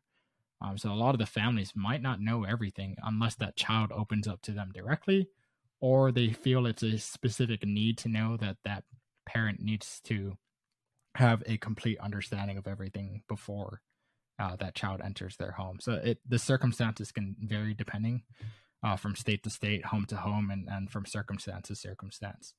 Um, so at least in her her case, she did not have a full understanding of what what, what I was going through. Um, she just understood that I had moved into foster care at four years old, and I had went to a couple of different foster homes uh, until I got to her. Um, and so the fact that she saw me trying to take my own life, she knew something was wrong. Um, so I think she felt an Im- immense uh, sense of guilt um, for what was happening. Um, and I just remember waking up to her trying to hug me, and she was crying. Um, and from that point forward, um, our relationship got a little better um, because she understood that I was going through a uh, very difficult uh, mental state. Um, which, especially in that time period, no one really talks about suicide. No one really talks about depression and mental health. Um, and again, I'm fifth grade, and this is like the early 2000s. So, I mean, this was not really mainstream um, media, and social media was not a thing back then. Um, so, this was kind of very close hold. So, only she knew um, that I was going through uh, suicidal depression, and my therapist later, once I opened up to to him, um, that I was kind of going through these uh, emotional states. Wow. Um, yeah, I mean, it's I I was not aware that they didn't give that information for foster children, and I I feel like that's not a therapist of any kind, but that seems like it's negligence. Um, I have this specific question for you because Mhm. um, I could relate in, in quite a few ways. So you mentioned you often buried your emotions, and, and typically when you're burying your emotions, they're they're going to come out in some way, in some capacity. Did you, did you ever um, find that the trauma kind of leaked out in ways? And I'll give you some examples from my previous or my previous life, my current life actually. Um, um, so like I had problems wetting the bed. Um, I had problem. I had problems shitting my pants um, for, for, for ways to not say it in, in a clear way. Um, I, I couldn't speak correctly. I couldn't say my R's and things of that nature. Did anything come out for for you in the same capacity, or or was it different in your case? Uh, I would say there was probably some similarities when I was like very, very young. Um, so when I was in, I believe second or third grade, um, I remember I developed this eating disorder where I would wake up in the morning and I would sit down to have breakfast before elementary school, and I would have a couple bites of my cereal, and then I was full. I just couldn't eat anymore. I just, you know, I would have two, maybe three spoonfuls of cereal and milk and, and then I just could not eat. Um, and my family did not understand what was happening. Um, and I also didn't understand, you know, why I was getting so full so quickly. Um, but it was later I found out it was probably linked to a, you know, my mental state really just blocking a lot of my other cues in my body, uh, preventing me from just eating like a normal human. Um, to the point where I was so malnourished that I was forced onto a Ensure diet, right? You know those like Ensure like smoothie drinks, right? They taste super awful. Um, and this is the early 2000s, so they didn't have like the greatest of flavors. I had like vanilla and like chocolate. Right. Um, so I'd I'd rather just take chalk and just shake that up in water and just drink that because it, it tasted awful. Um, so I was instructed that you know every morning I would have to have like two of these um, in order to restore some nutrients in my body just because I could not eat solid food. And to add to the abuse that I was facing, because my family had no idea why I was going through this, um, I, like I said, I would have like two or three bites of that cereal in the morning. Right. And this is before I got on this diet uh, from the doctor. I would go to school, I'd come home, and instead of giving me like normal dinner that everyone else was eating, they're like, "Hey, remember this cereal that you didn't eat this morning? This is what this is what your meal is." and it was been sitting out all day. It's soggy, and and the milk is probably you know probably not good anymore. They would force me to eat it, eat it until in the point that I, I'd be throwing up there at the table because I just could not, I could not put food in my body. Um, so that severely affected me. This went on for about a year. I could not eat solid food. Um, you know, I was completely malnourished. In uh, third grade, uh, I probably weighed like 40, 45 pounds. I mean, I was, I was pretty small Oh. for a third grader. Um, so eventually, over time, you know, my body was able to acclimate, and I was able to kind of restore my nutrition through these smoothie drinks, and I eventually had the appetite again to eat solid foods. Um, but that was one extreme case of where uh, I felt that my mental and emotional state prevented certain biological cues to happen in my body. Um, and then later on in life, um, I had this innate uh, tantrums, right? I harbored in my emotions so much that I would just lash out to people. And I, I mean, I'm sure this is normal for anyone's circumstances if they're uh, kind of harboring their emotions, but um, I had a tendency to overreact to things very quickly. Um, I could not control my temper. Um, you know, so I would lash out verbally, physically. You know, I would, I would throw things at people.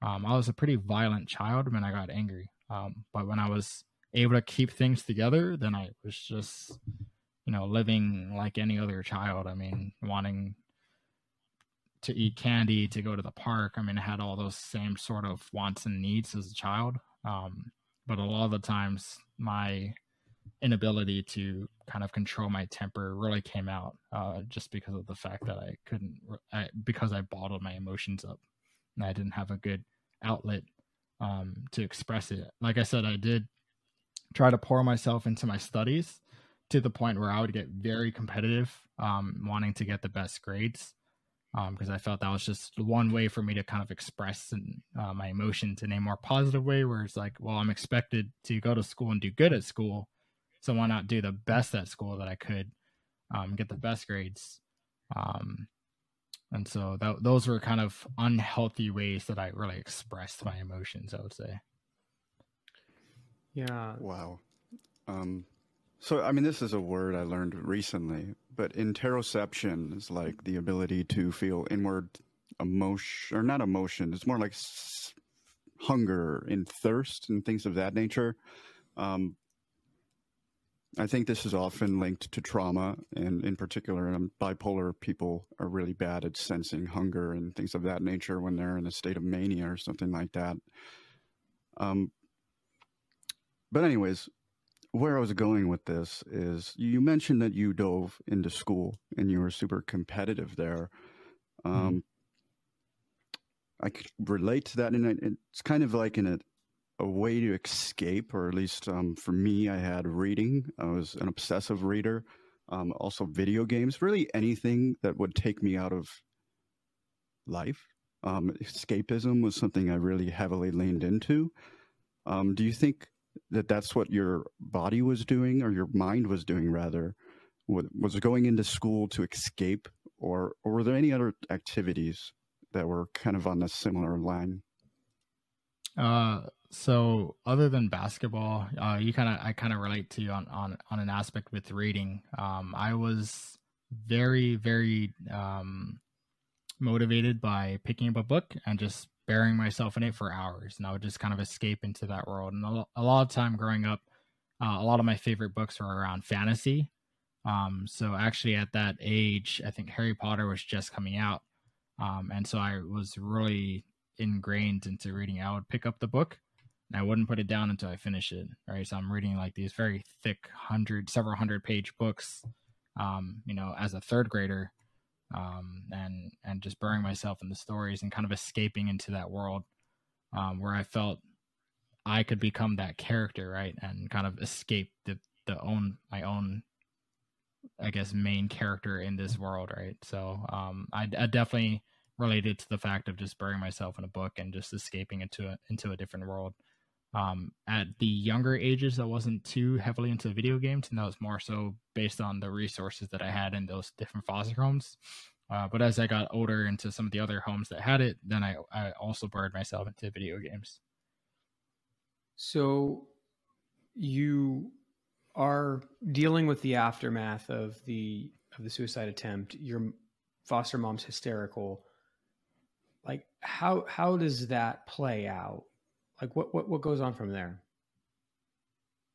Yeah, so after um having that experience with her, uh she sort of realized that on the home front I probably need help, right? I mean, I'm I'm 10, 11 years old, still going to school and expected to take care of the house and and take care of my other siblings. Um, so she tried to find ways to make it a little bit more easier on myself, right? Because I, you know, I'm, I'm such a young child, right? Still trying to figure his way out in the world. Uh, so in the evenings, she would have one of her other family members come come over to the house, either stay with us for the evening until you know my foster mother got home, or they would pick us up and take take us to their house uh, in a different part of the island, and then we would stay there until uh, the late evening, and then we would get picked up. So that really helped because I wasn't having to focus on the fact that I would have to make dinner and you know make sure that they're getting ready for bed. So now I could focus on what I need to do in order to prepare for the next day of school, right? I could just focus on coming home in the evening. Um, you know, maybe I'd go play basketball in the park for a little bit and then I could do my homework and then, you know, help the the family get the other siblings ready for bed, right? And they also had their own um children to take care of too. So um, that definitely helps because not all the onus is on me to do everything. Um, so I felt that I could lean on other like adults, actual adults, to help take care of the children in the house.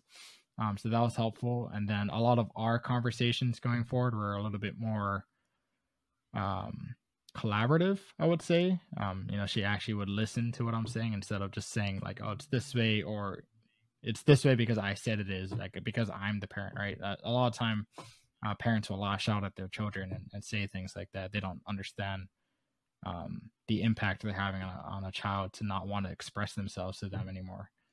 Um, so I think having the understanding of what I was going through, then she started to um, be less, um, I guess, less demanding of me and and more understanding of what I was going through and and talking in a tone that's that's uh, a little bit more endearing. Um, I mean, she was still kind of stern with with certain things, right? She still had expectations for me, uh, you know, to do well in school and, and whatnot, and keep up with everyone else in class.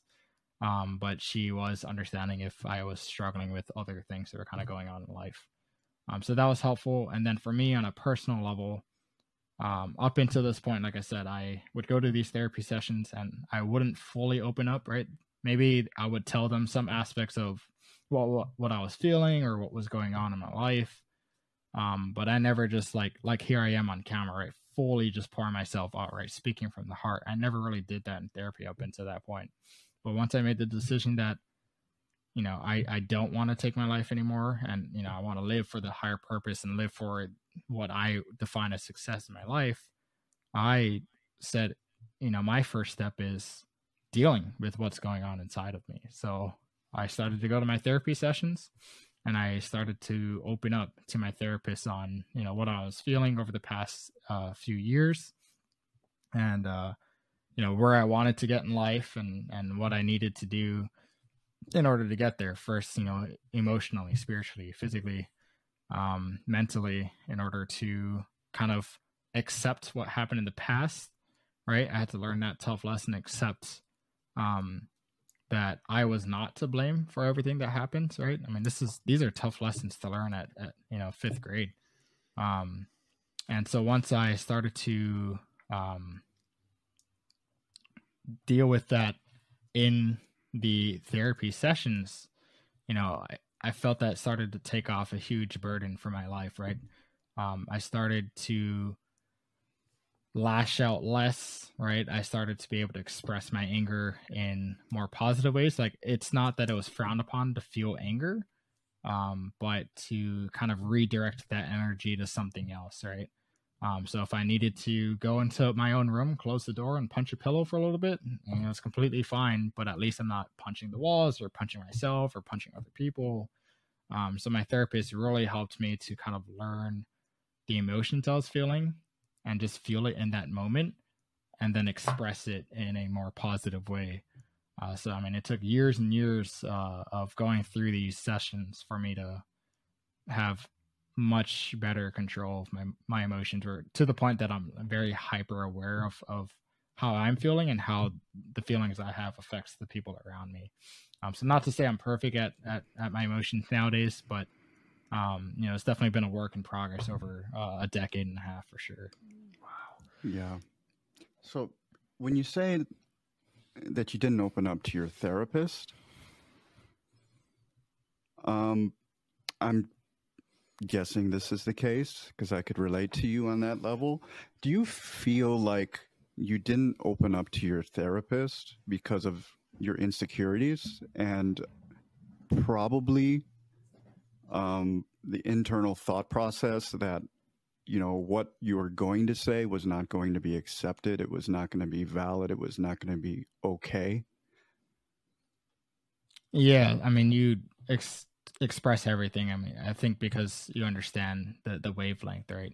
Um and i exactly felt that. I mean i felt everything I'm about to say, I'm going to get scrutinized. I'm going to get judged. I feared everything that my therapist wrote down on his piece of paper, even if you might have not even been taking notes on what I'm saying. Um, but a lot of the insecurity I felt because in my eyes, I was not like a normal person. Um, I just had a fear of expressing that and feeling vulnerable. I think was probably the biggest emotion that I felt. Um, that if I were to kind of expose myself in that way, um, I just don't know how to deal with that emotion of vulnerability and uh, with all the insecurities that I felt uh, throughout my life. Um, so I think that was probably the biggest barrier to me, um, and the feeling of being accepted. Right, if I'm about to share like who I am to someone and and everything I'm feeling and thinking, at the end of the day, I think any human would want to feel that they're accepted, right? Um, and up to this point in my life, I did not feel accepted. I mean, I don't think anyone accepted me for who I was, or or so I thought. Maybe there was some people, um, but to my mind, that's all I felt was uh, very closed off from the world.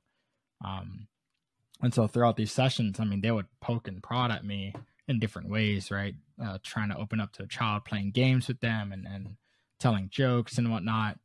Um, but I just kept kept my ground, and I just felt that I could not trust them. Um, and it's no fault on them, but it's just kind of how I guarded myself from protecting the vulnerability I felt. Wow. So going into that a little bit further, so you're still obviously very guarded and you know working through that process. I guess I just want to continue a little bit more on the storyline and then I want to come back and spend some time here. So you're with the foster mom, but that's not your final stop as a kid. So tell us tell us what comes after. Yep. Uh, so I'm finishing up fifth grade um in in that school that I was I was going to. So at this at this point, you know, I'm I'm doing a little bit better in school um emotionally wise like uh, my mentality is is a lot more positive. Um i'm getting along more with the students uh, in my classes to the point that i started to make some friends that would have me over to their houses. Um and you know i'd get invited to go out to the park and play basketball with them. Um i was in like a after school program uh, where you know they would have students come over. You could do your homework, you could play games or or whatnot. So in in that program, I also started to make friends with with the other students that had to stay later at their school uh, before going home. Um, so the rest of my fifth grade year turned out to be a little better. Um, and it was probably later into that summer of that year. This is probably about 2006.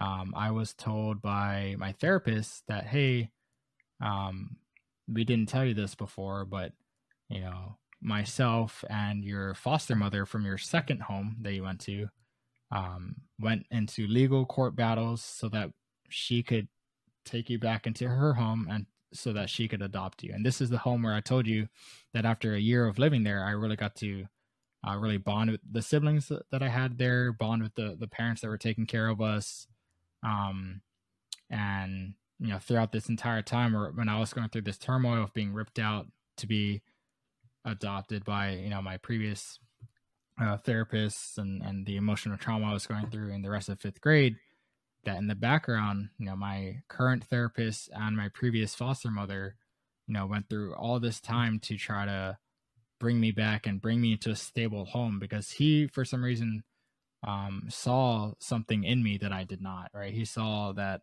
know, this is a child who has such a bright future ahead of him uh, that uh, all he needs is a stable environment, you know, a place where he feels wanted, accepted, loved, cared for. And and I see that he could probably very very well thrive in this life, and that what he's missing right now is is that safe environment where he feels accepted.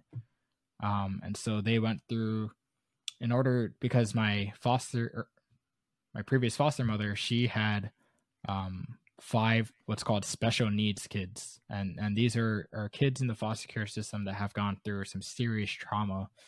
Um, and typically, depending on the state, they limit the amount they could have in one household, just you know because of of uh, mm, I, I, don't know. There there's various reasons that they limit the the amount in in in households. Um, so they went to court so they could get the rule changed for her just because, based on her ability to be able to take care of us. And they ended up winning the court case. So they were picking me up from this this household and i got moved back in with them with the siblings that i remembered from years and years ago. Um, and they had started the process of paperwork in order to adopt me right and so like i said i had just finished fifth grade i'm about to step into sixth grade um in in this this previous household that i lived in so if i kind of recap because it might sound confusing uh, so at four years old i ended i entered foster care, right? So I went from my parents' house to now my first foster home. In about third grade, I went to a second foster home. This is the home I'm about to like, get adopted to. I get taken away from a previous therapist to supposedly be adopted to them. Um, that doesn't work out right after like five months or so. So I get moved to a fourth foster home, which is my fifth home. And mind you, I'm about 10 years old or, or so at this point, And this is my uh, fourth elementary school at this point as well. Um, and then I get taken back into the second uh, foster home, right? Because this is the family that I bonded with, and this is the family that wants to adopt me. Um, so now I'm coming back to this house, all right? And this is after the time period where I accepted uh, the past of what happened to me and that I knew I wanted to live uh, for a better future in my life. And so things started to feel like they were kind of turning around for me because now I'm being accepted by a family. People went and fought for me because they wanted me to live with them, right? Um, and that's, I think, a different feeling uh, for a child where uh, I would say like a natural born child, right? Because you're born into your household um, and you're raised by the parents that gave birth to you, right? Um, but the fact that I'm already 11 years old at this point, understanding the, the turmoil I, I had in my own uh, life, and they wanted me to live with them and be part of their family. And to me, that that was like the most powerful thing uh, in my life up and up into this point. Um, and because now I had this mental shift in in who I saw myself as, right? Like my identity started to change and now my physical life I felt was also changing in a better direction. Um, and so I remember starting off my sixth grade year, now starting my fifth uh, elementary school, right before the before the age of twelve. Um, and I didn't have a lot of the struggles that I had before because at this point I have a family that wants that wants me, um, that accepts me for who I am, and uh, you know, supports the decisions that I want to make in life. Um, and so, even though I felt that again, I was the new student at school, um, I just felt that I could just be another student, another sixth grader there, as if I was just like anyone else. Um, and it, it was probably a year later in seventh grade. I remember going up to one of my teachers and I said, Hey, I'm going to miss school tomorrow.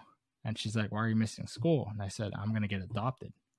Um, I mean, her her jaw dropped to the ground. She had no idea. I mean, like it's not a common thing. Like here you here you have a 12 year old coming up to you in class and saying, "Hey, I'm going to go get adopted tomorrow."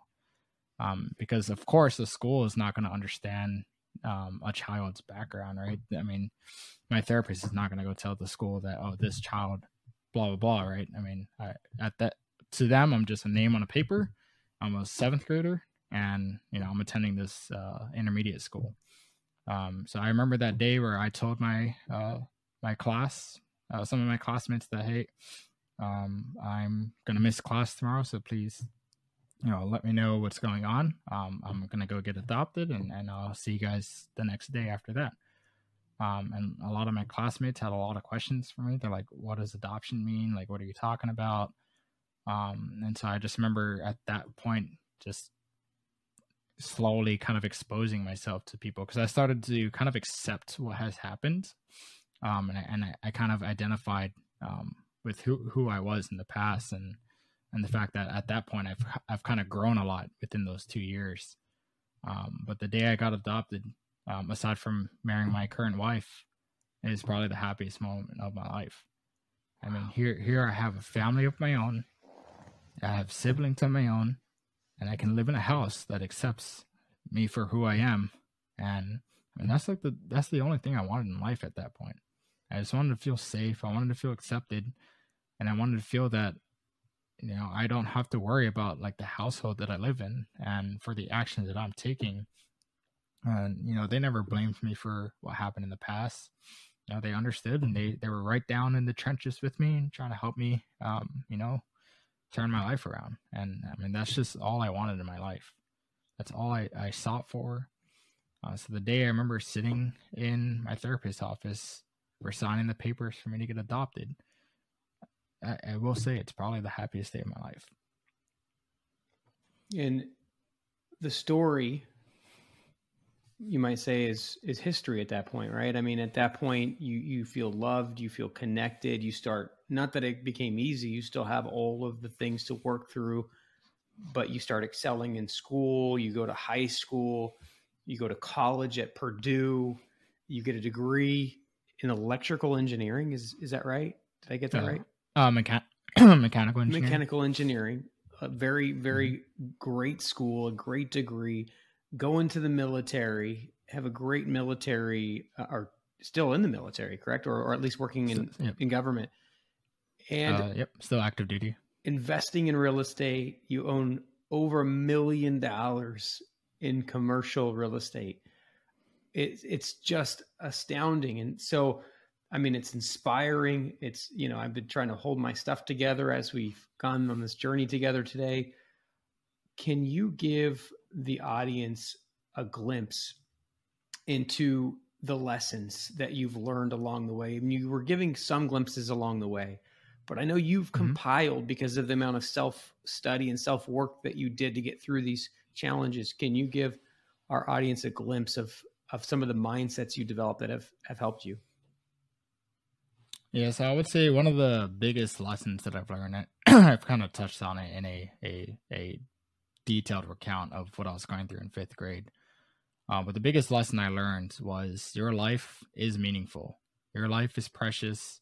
Your life matters, right? Regardless of what other people say about you and your life and what you're capable of, your life matters because you are here on this earth, right? And so for for that reason alone, your life matters. Um, and so once I had that realization, um, I had no reasons in my life after that to ever want to take my life again. Right? Regardless of how hard life would knock me down, I never wanted to get to that point where I felt that taking my life was the answer. Um, so that's probably the biggest life lesson I've, I've ever learned up into this point um, was that your life matters. Your life is important. It's precious. It's a gift. Um, and so to caveat on top of that, I kind of touched on this earlier. Um, and this is more important in this specific time period of the year, right? We're going into the holiday time period. And a lot of the time, this is the most difficult time period of the year. Um, I remember going through celebrating Thanksgiving, and what am I supposed to be grateful for? I don't have a family, right? My one brother is living somewhere that I didn't know at that point, or my older brother, um, who's paralyzed. Like, I I feel very powerless to be able to help him I was rejected from so many families. My own birth parents, right, abused me.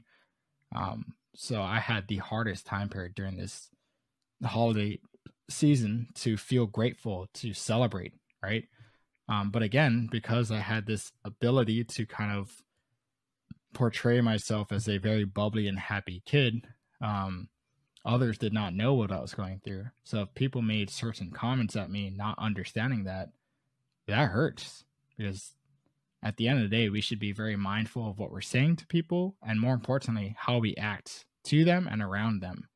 Um, and you never know the words and the actions you take could end someone's life, right? Because you don't know what they're going through. So that's my other uh, lesson that is related to this is, you know, reach out to your other uh, friends and family members and coworkers or neighbors and whatnot, and just give a warm hello, give them a greeting, because um, you never know what people are going through.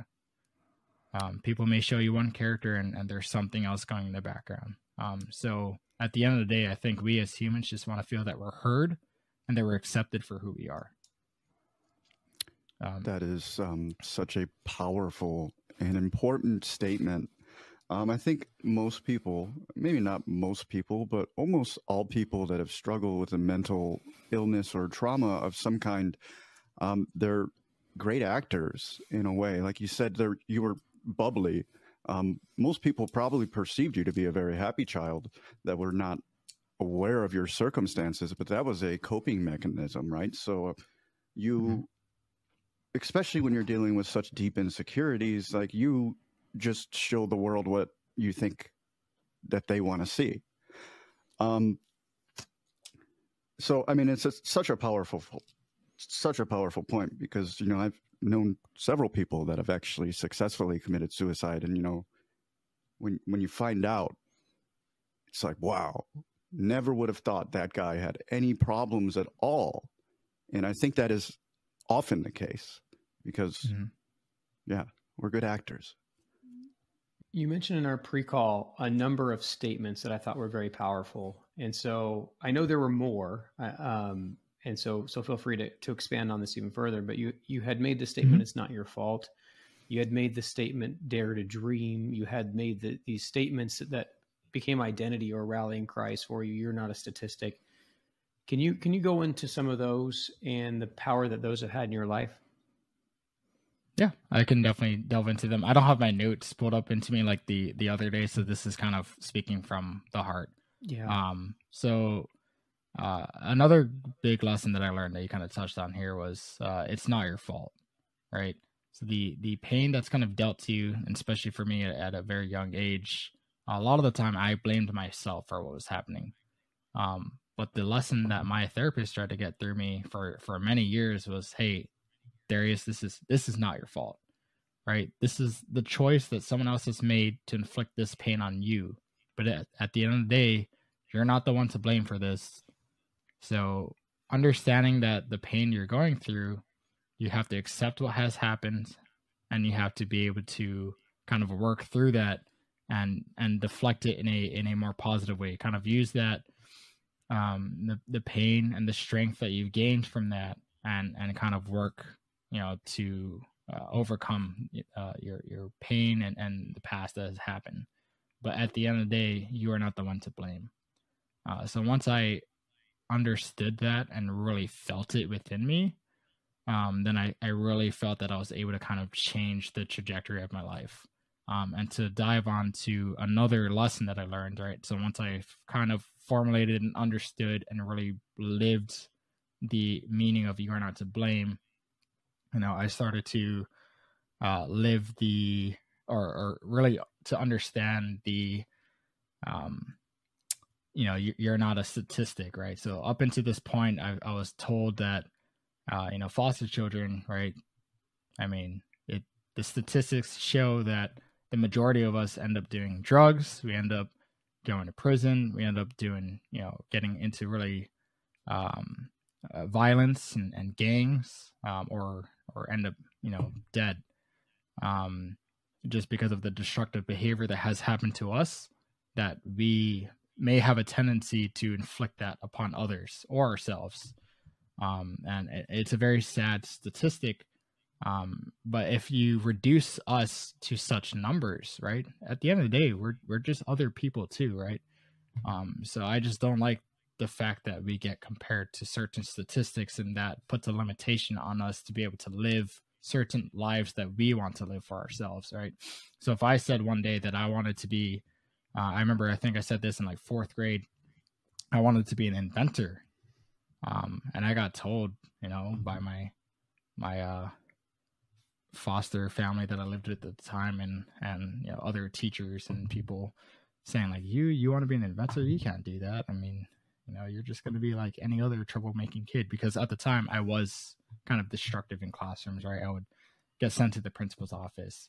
Um, I would you know, destroy the classroom, you know, after arguing and whatnot. Um, so in their eyes, you know, I'm just this troublemaking kid that's just going to continue to do that for the rest of their life. Um, but at the end of the day, um, you know, you can't just reduce someone to statistics.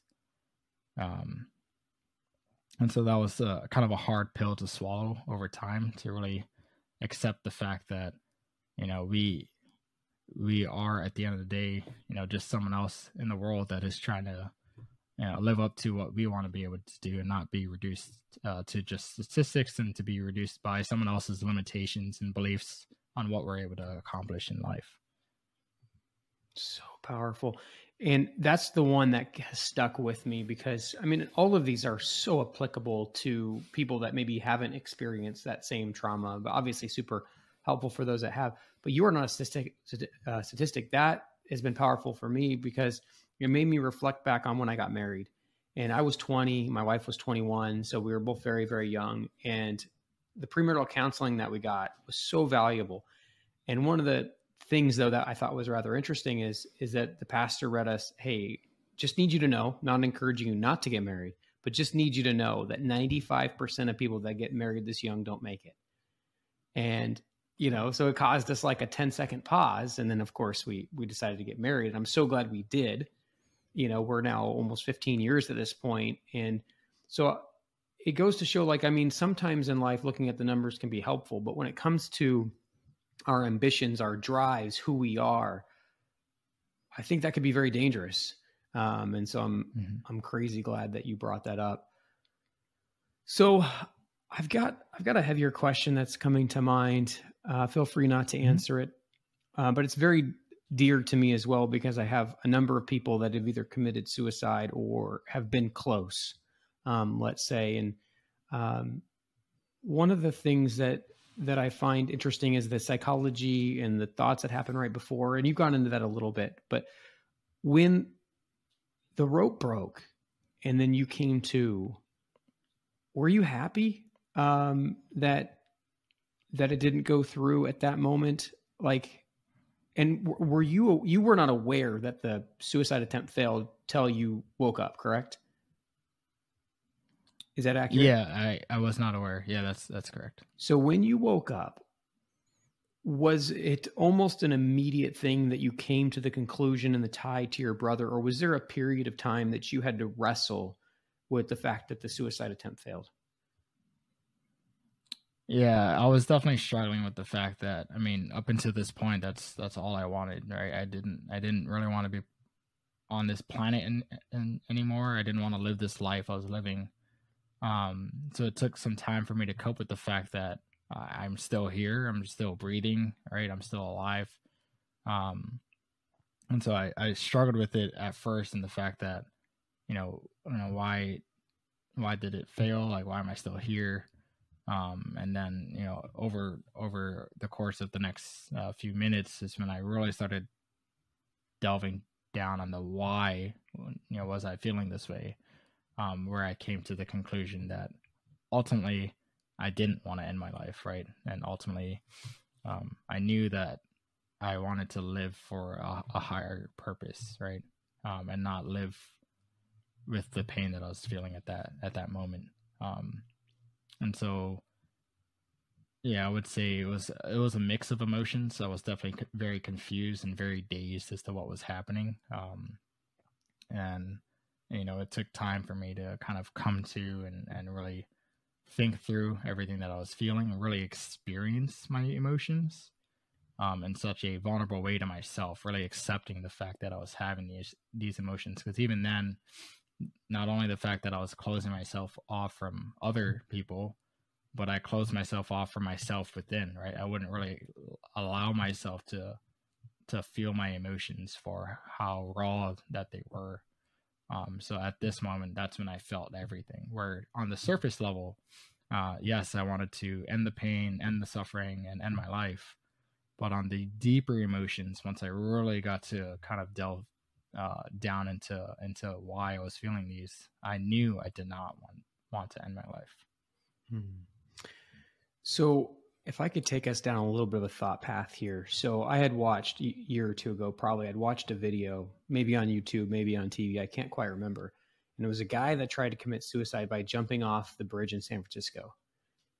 And the suicide attempt failed crazily because I think it was something like he was stung by jellyfish or or there was some sort of sea life that came in and intercessed for him and it was able to get him to shore and he survived and the thing that absolutely shocked me um, about, like, not shocked me, that's probably not the right word, but the thing that was so impactful, I guess you could say, was the second after he jumped, before he had hit the water, he was like, I made a mistake.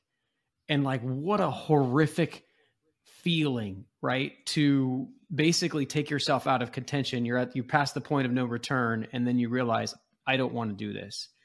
Um, mm-hmm. And you, your scenario seemed a little bit different. Like you were pretty set on it, and then even after it failed, you, you had to wrestle with it. But nonetheless, you and this guy came to the same conclusion that it, you're much happier alive. You're much more fulfilled. Like you're very glad now that you're alive.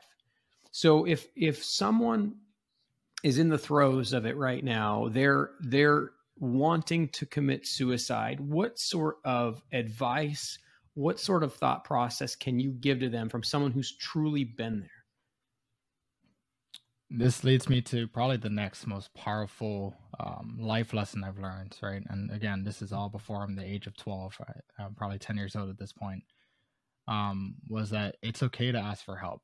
It's okay to reach out. It's okay to be vulnerable and say, hey, I need help right? Whether you're physically saying the words "I need help" or you're expressing it in a way, um, but the fact that you should be okay reaching out and understanding that you can't do everything in in your life, right? That it's okay to, you know, you know, maybe you're working on a, a difficult project or something, and you're not able to accomplish it on your own. Ask the professor for help. Ask other students for help. But especially when it comes to your own uh, physical well-being, your mental health, right, your spiritual health, your emotional health, it is okay to raise your hands up and talk to someone that you trust and say, I need help. I can't deal with this on my own. You know, I'm going through these these very this struggling time, right? You don't even have to give them all the details at that point. Um, but just reach out for help. Um, I, I would say that was that's probably the biggest lesson I learned and the realization I had after I tried to take my life. Right. Had I tried to reach out for help earlier or had I actually used my therapy sessions for what they were designed for, maybe I would not have gotten to the point that I that I did. Um, it it's really dangerous in the sense where it, it's very common for us to feel exposed and want to close ourselves off, where it could lead to a lot of that destructive behavior.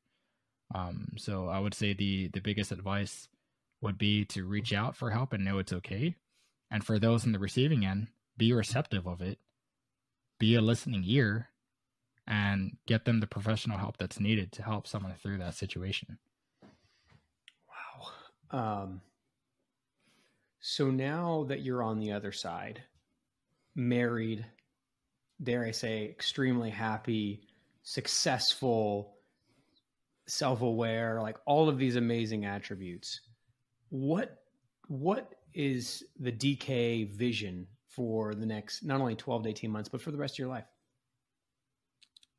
That is, man, that's a a pretty wild question. I think that yeah, I felt I feel very privileged to be able to think about right because at the time I just felt like my life was going nowhere.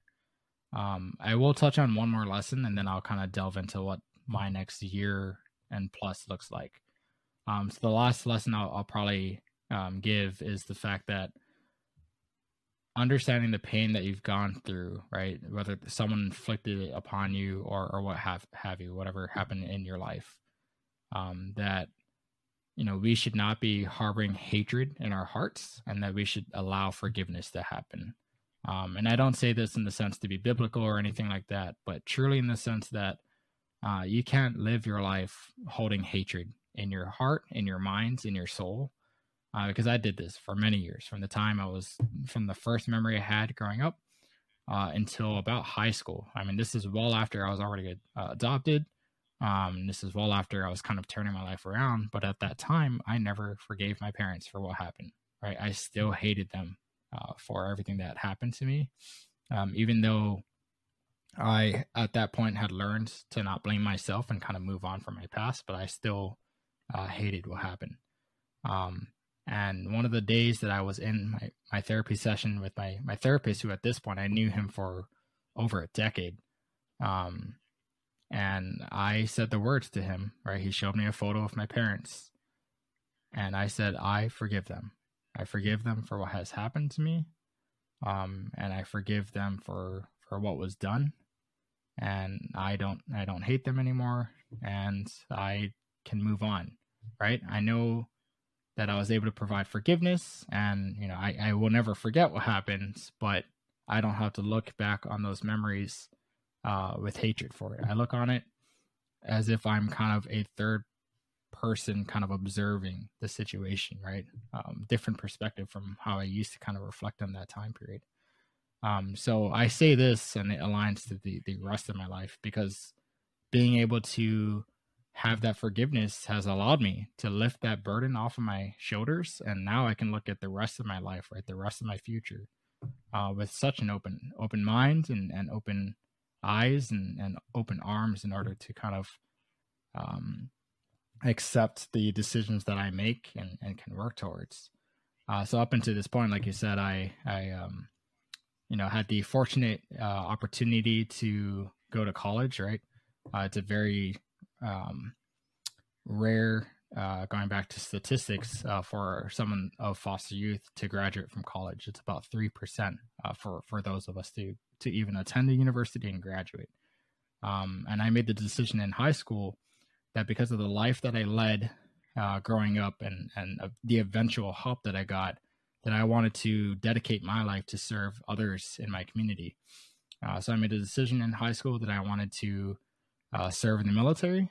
Um, initially, I was going to enlist, um, but I later found out there were scholarships that were um, available for you to apply and attend college and then serve uh, a follow-on military career. Uh, so I ultimately uh, got accepted for the Navy ROTC scholarship, uh, attended Purdue University, and graduated with a degree in mechanical engineering. And then went on to serve on nuclear submarines uh, in the Navy um, after going through about two years of training for that. Uh, then I was stationed in Hawaii for about three and a half years in the submarine. Moved here to Virginia, and now I work a uh, more of an office job. I'm still active duty in the Navy, but I have a very different role than I, than I had on the submarine. So now I'm more of a like a project manager, and I'm, I'm the chief of the systems engineering division for one of the offices I work in. And so my thought process when I was leaving my submarine tour to come here to DC uh, was what can I do with the time that I have now to set my family up uh, towards financial freedom, financial independence, and for us to be able to, to achieve FIRE, right? Financial independence, retire early, um, so that I could then use that time afforded to me because of the financial stability, um, you know, to work on other goals I had in my life um, to serve the surrounding community. Um, and so that led me to real estate. And you, you briefly heard that, you know, I had sold my first property and I, I bought a commercial building and I'm trying to build my, my portfolio. Uh, so for me, my goal in the next, I'm going to kind of jump out a little bit further than 12 months. Uh, but for, for my wife and I, our goal is to retire in the next five years. And when I say retire, I mean have enough passive income to allow us to step away from our day jobs and be able to work on other projects in our life that we're uh, very, very passionate about. Um, and so for me, given the background that I have in mechanical engineering and, nuclear engineering, um, and the fact that growing up, I was not very good at math and science. Um, it was very highly suggested and recommended uh, in going for the Navy ROTC scholarship that I choose a degree in the STEM field, where originally I wanted to be a psychologist and and uh, or go into psychology uh, to be a therapist, right? Because my therapist gave so much back to my life that I, you know, I felt I I could never repay him, but a way that I could do that is to help others um, that have gone through that that kind of pain. And so originally I wanted to be a therapist, but my path kind of changed, and I went down the path of mechanical engineering and served in the military. Um, so what I want to do is after building the financial freedom to allow me to walk away from my day job is to work either um, at a technology company or for my own company working on you know big world problems right? Uh, common problems that we have around the world around you know re- renewable energy you know water sustainability energy conservation kind of tackle these big problems so that way you know we can kind of work as a, a community around the world um, to, to help solve these these larger challenges in life.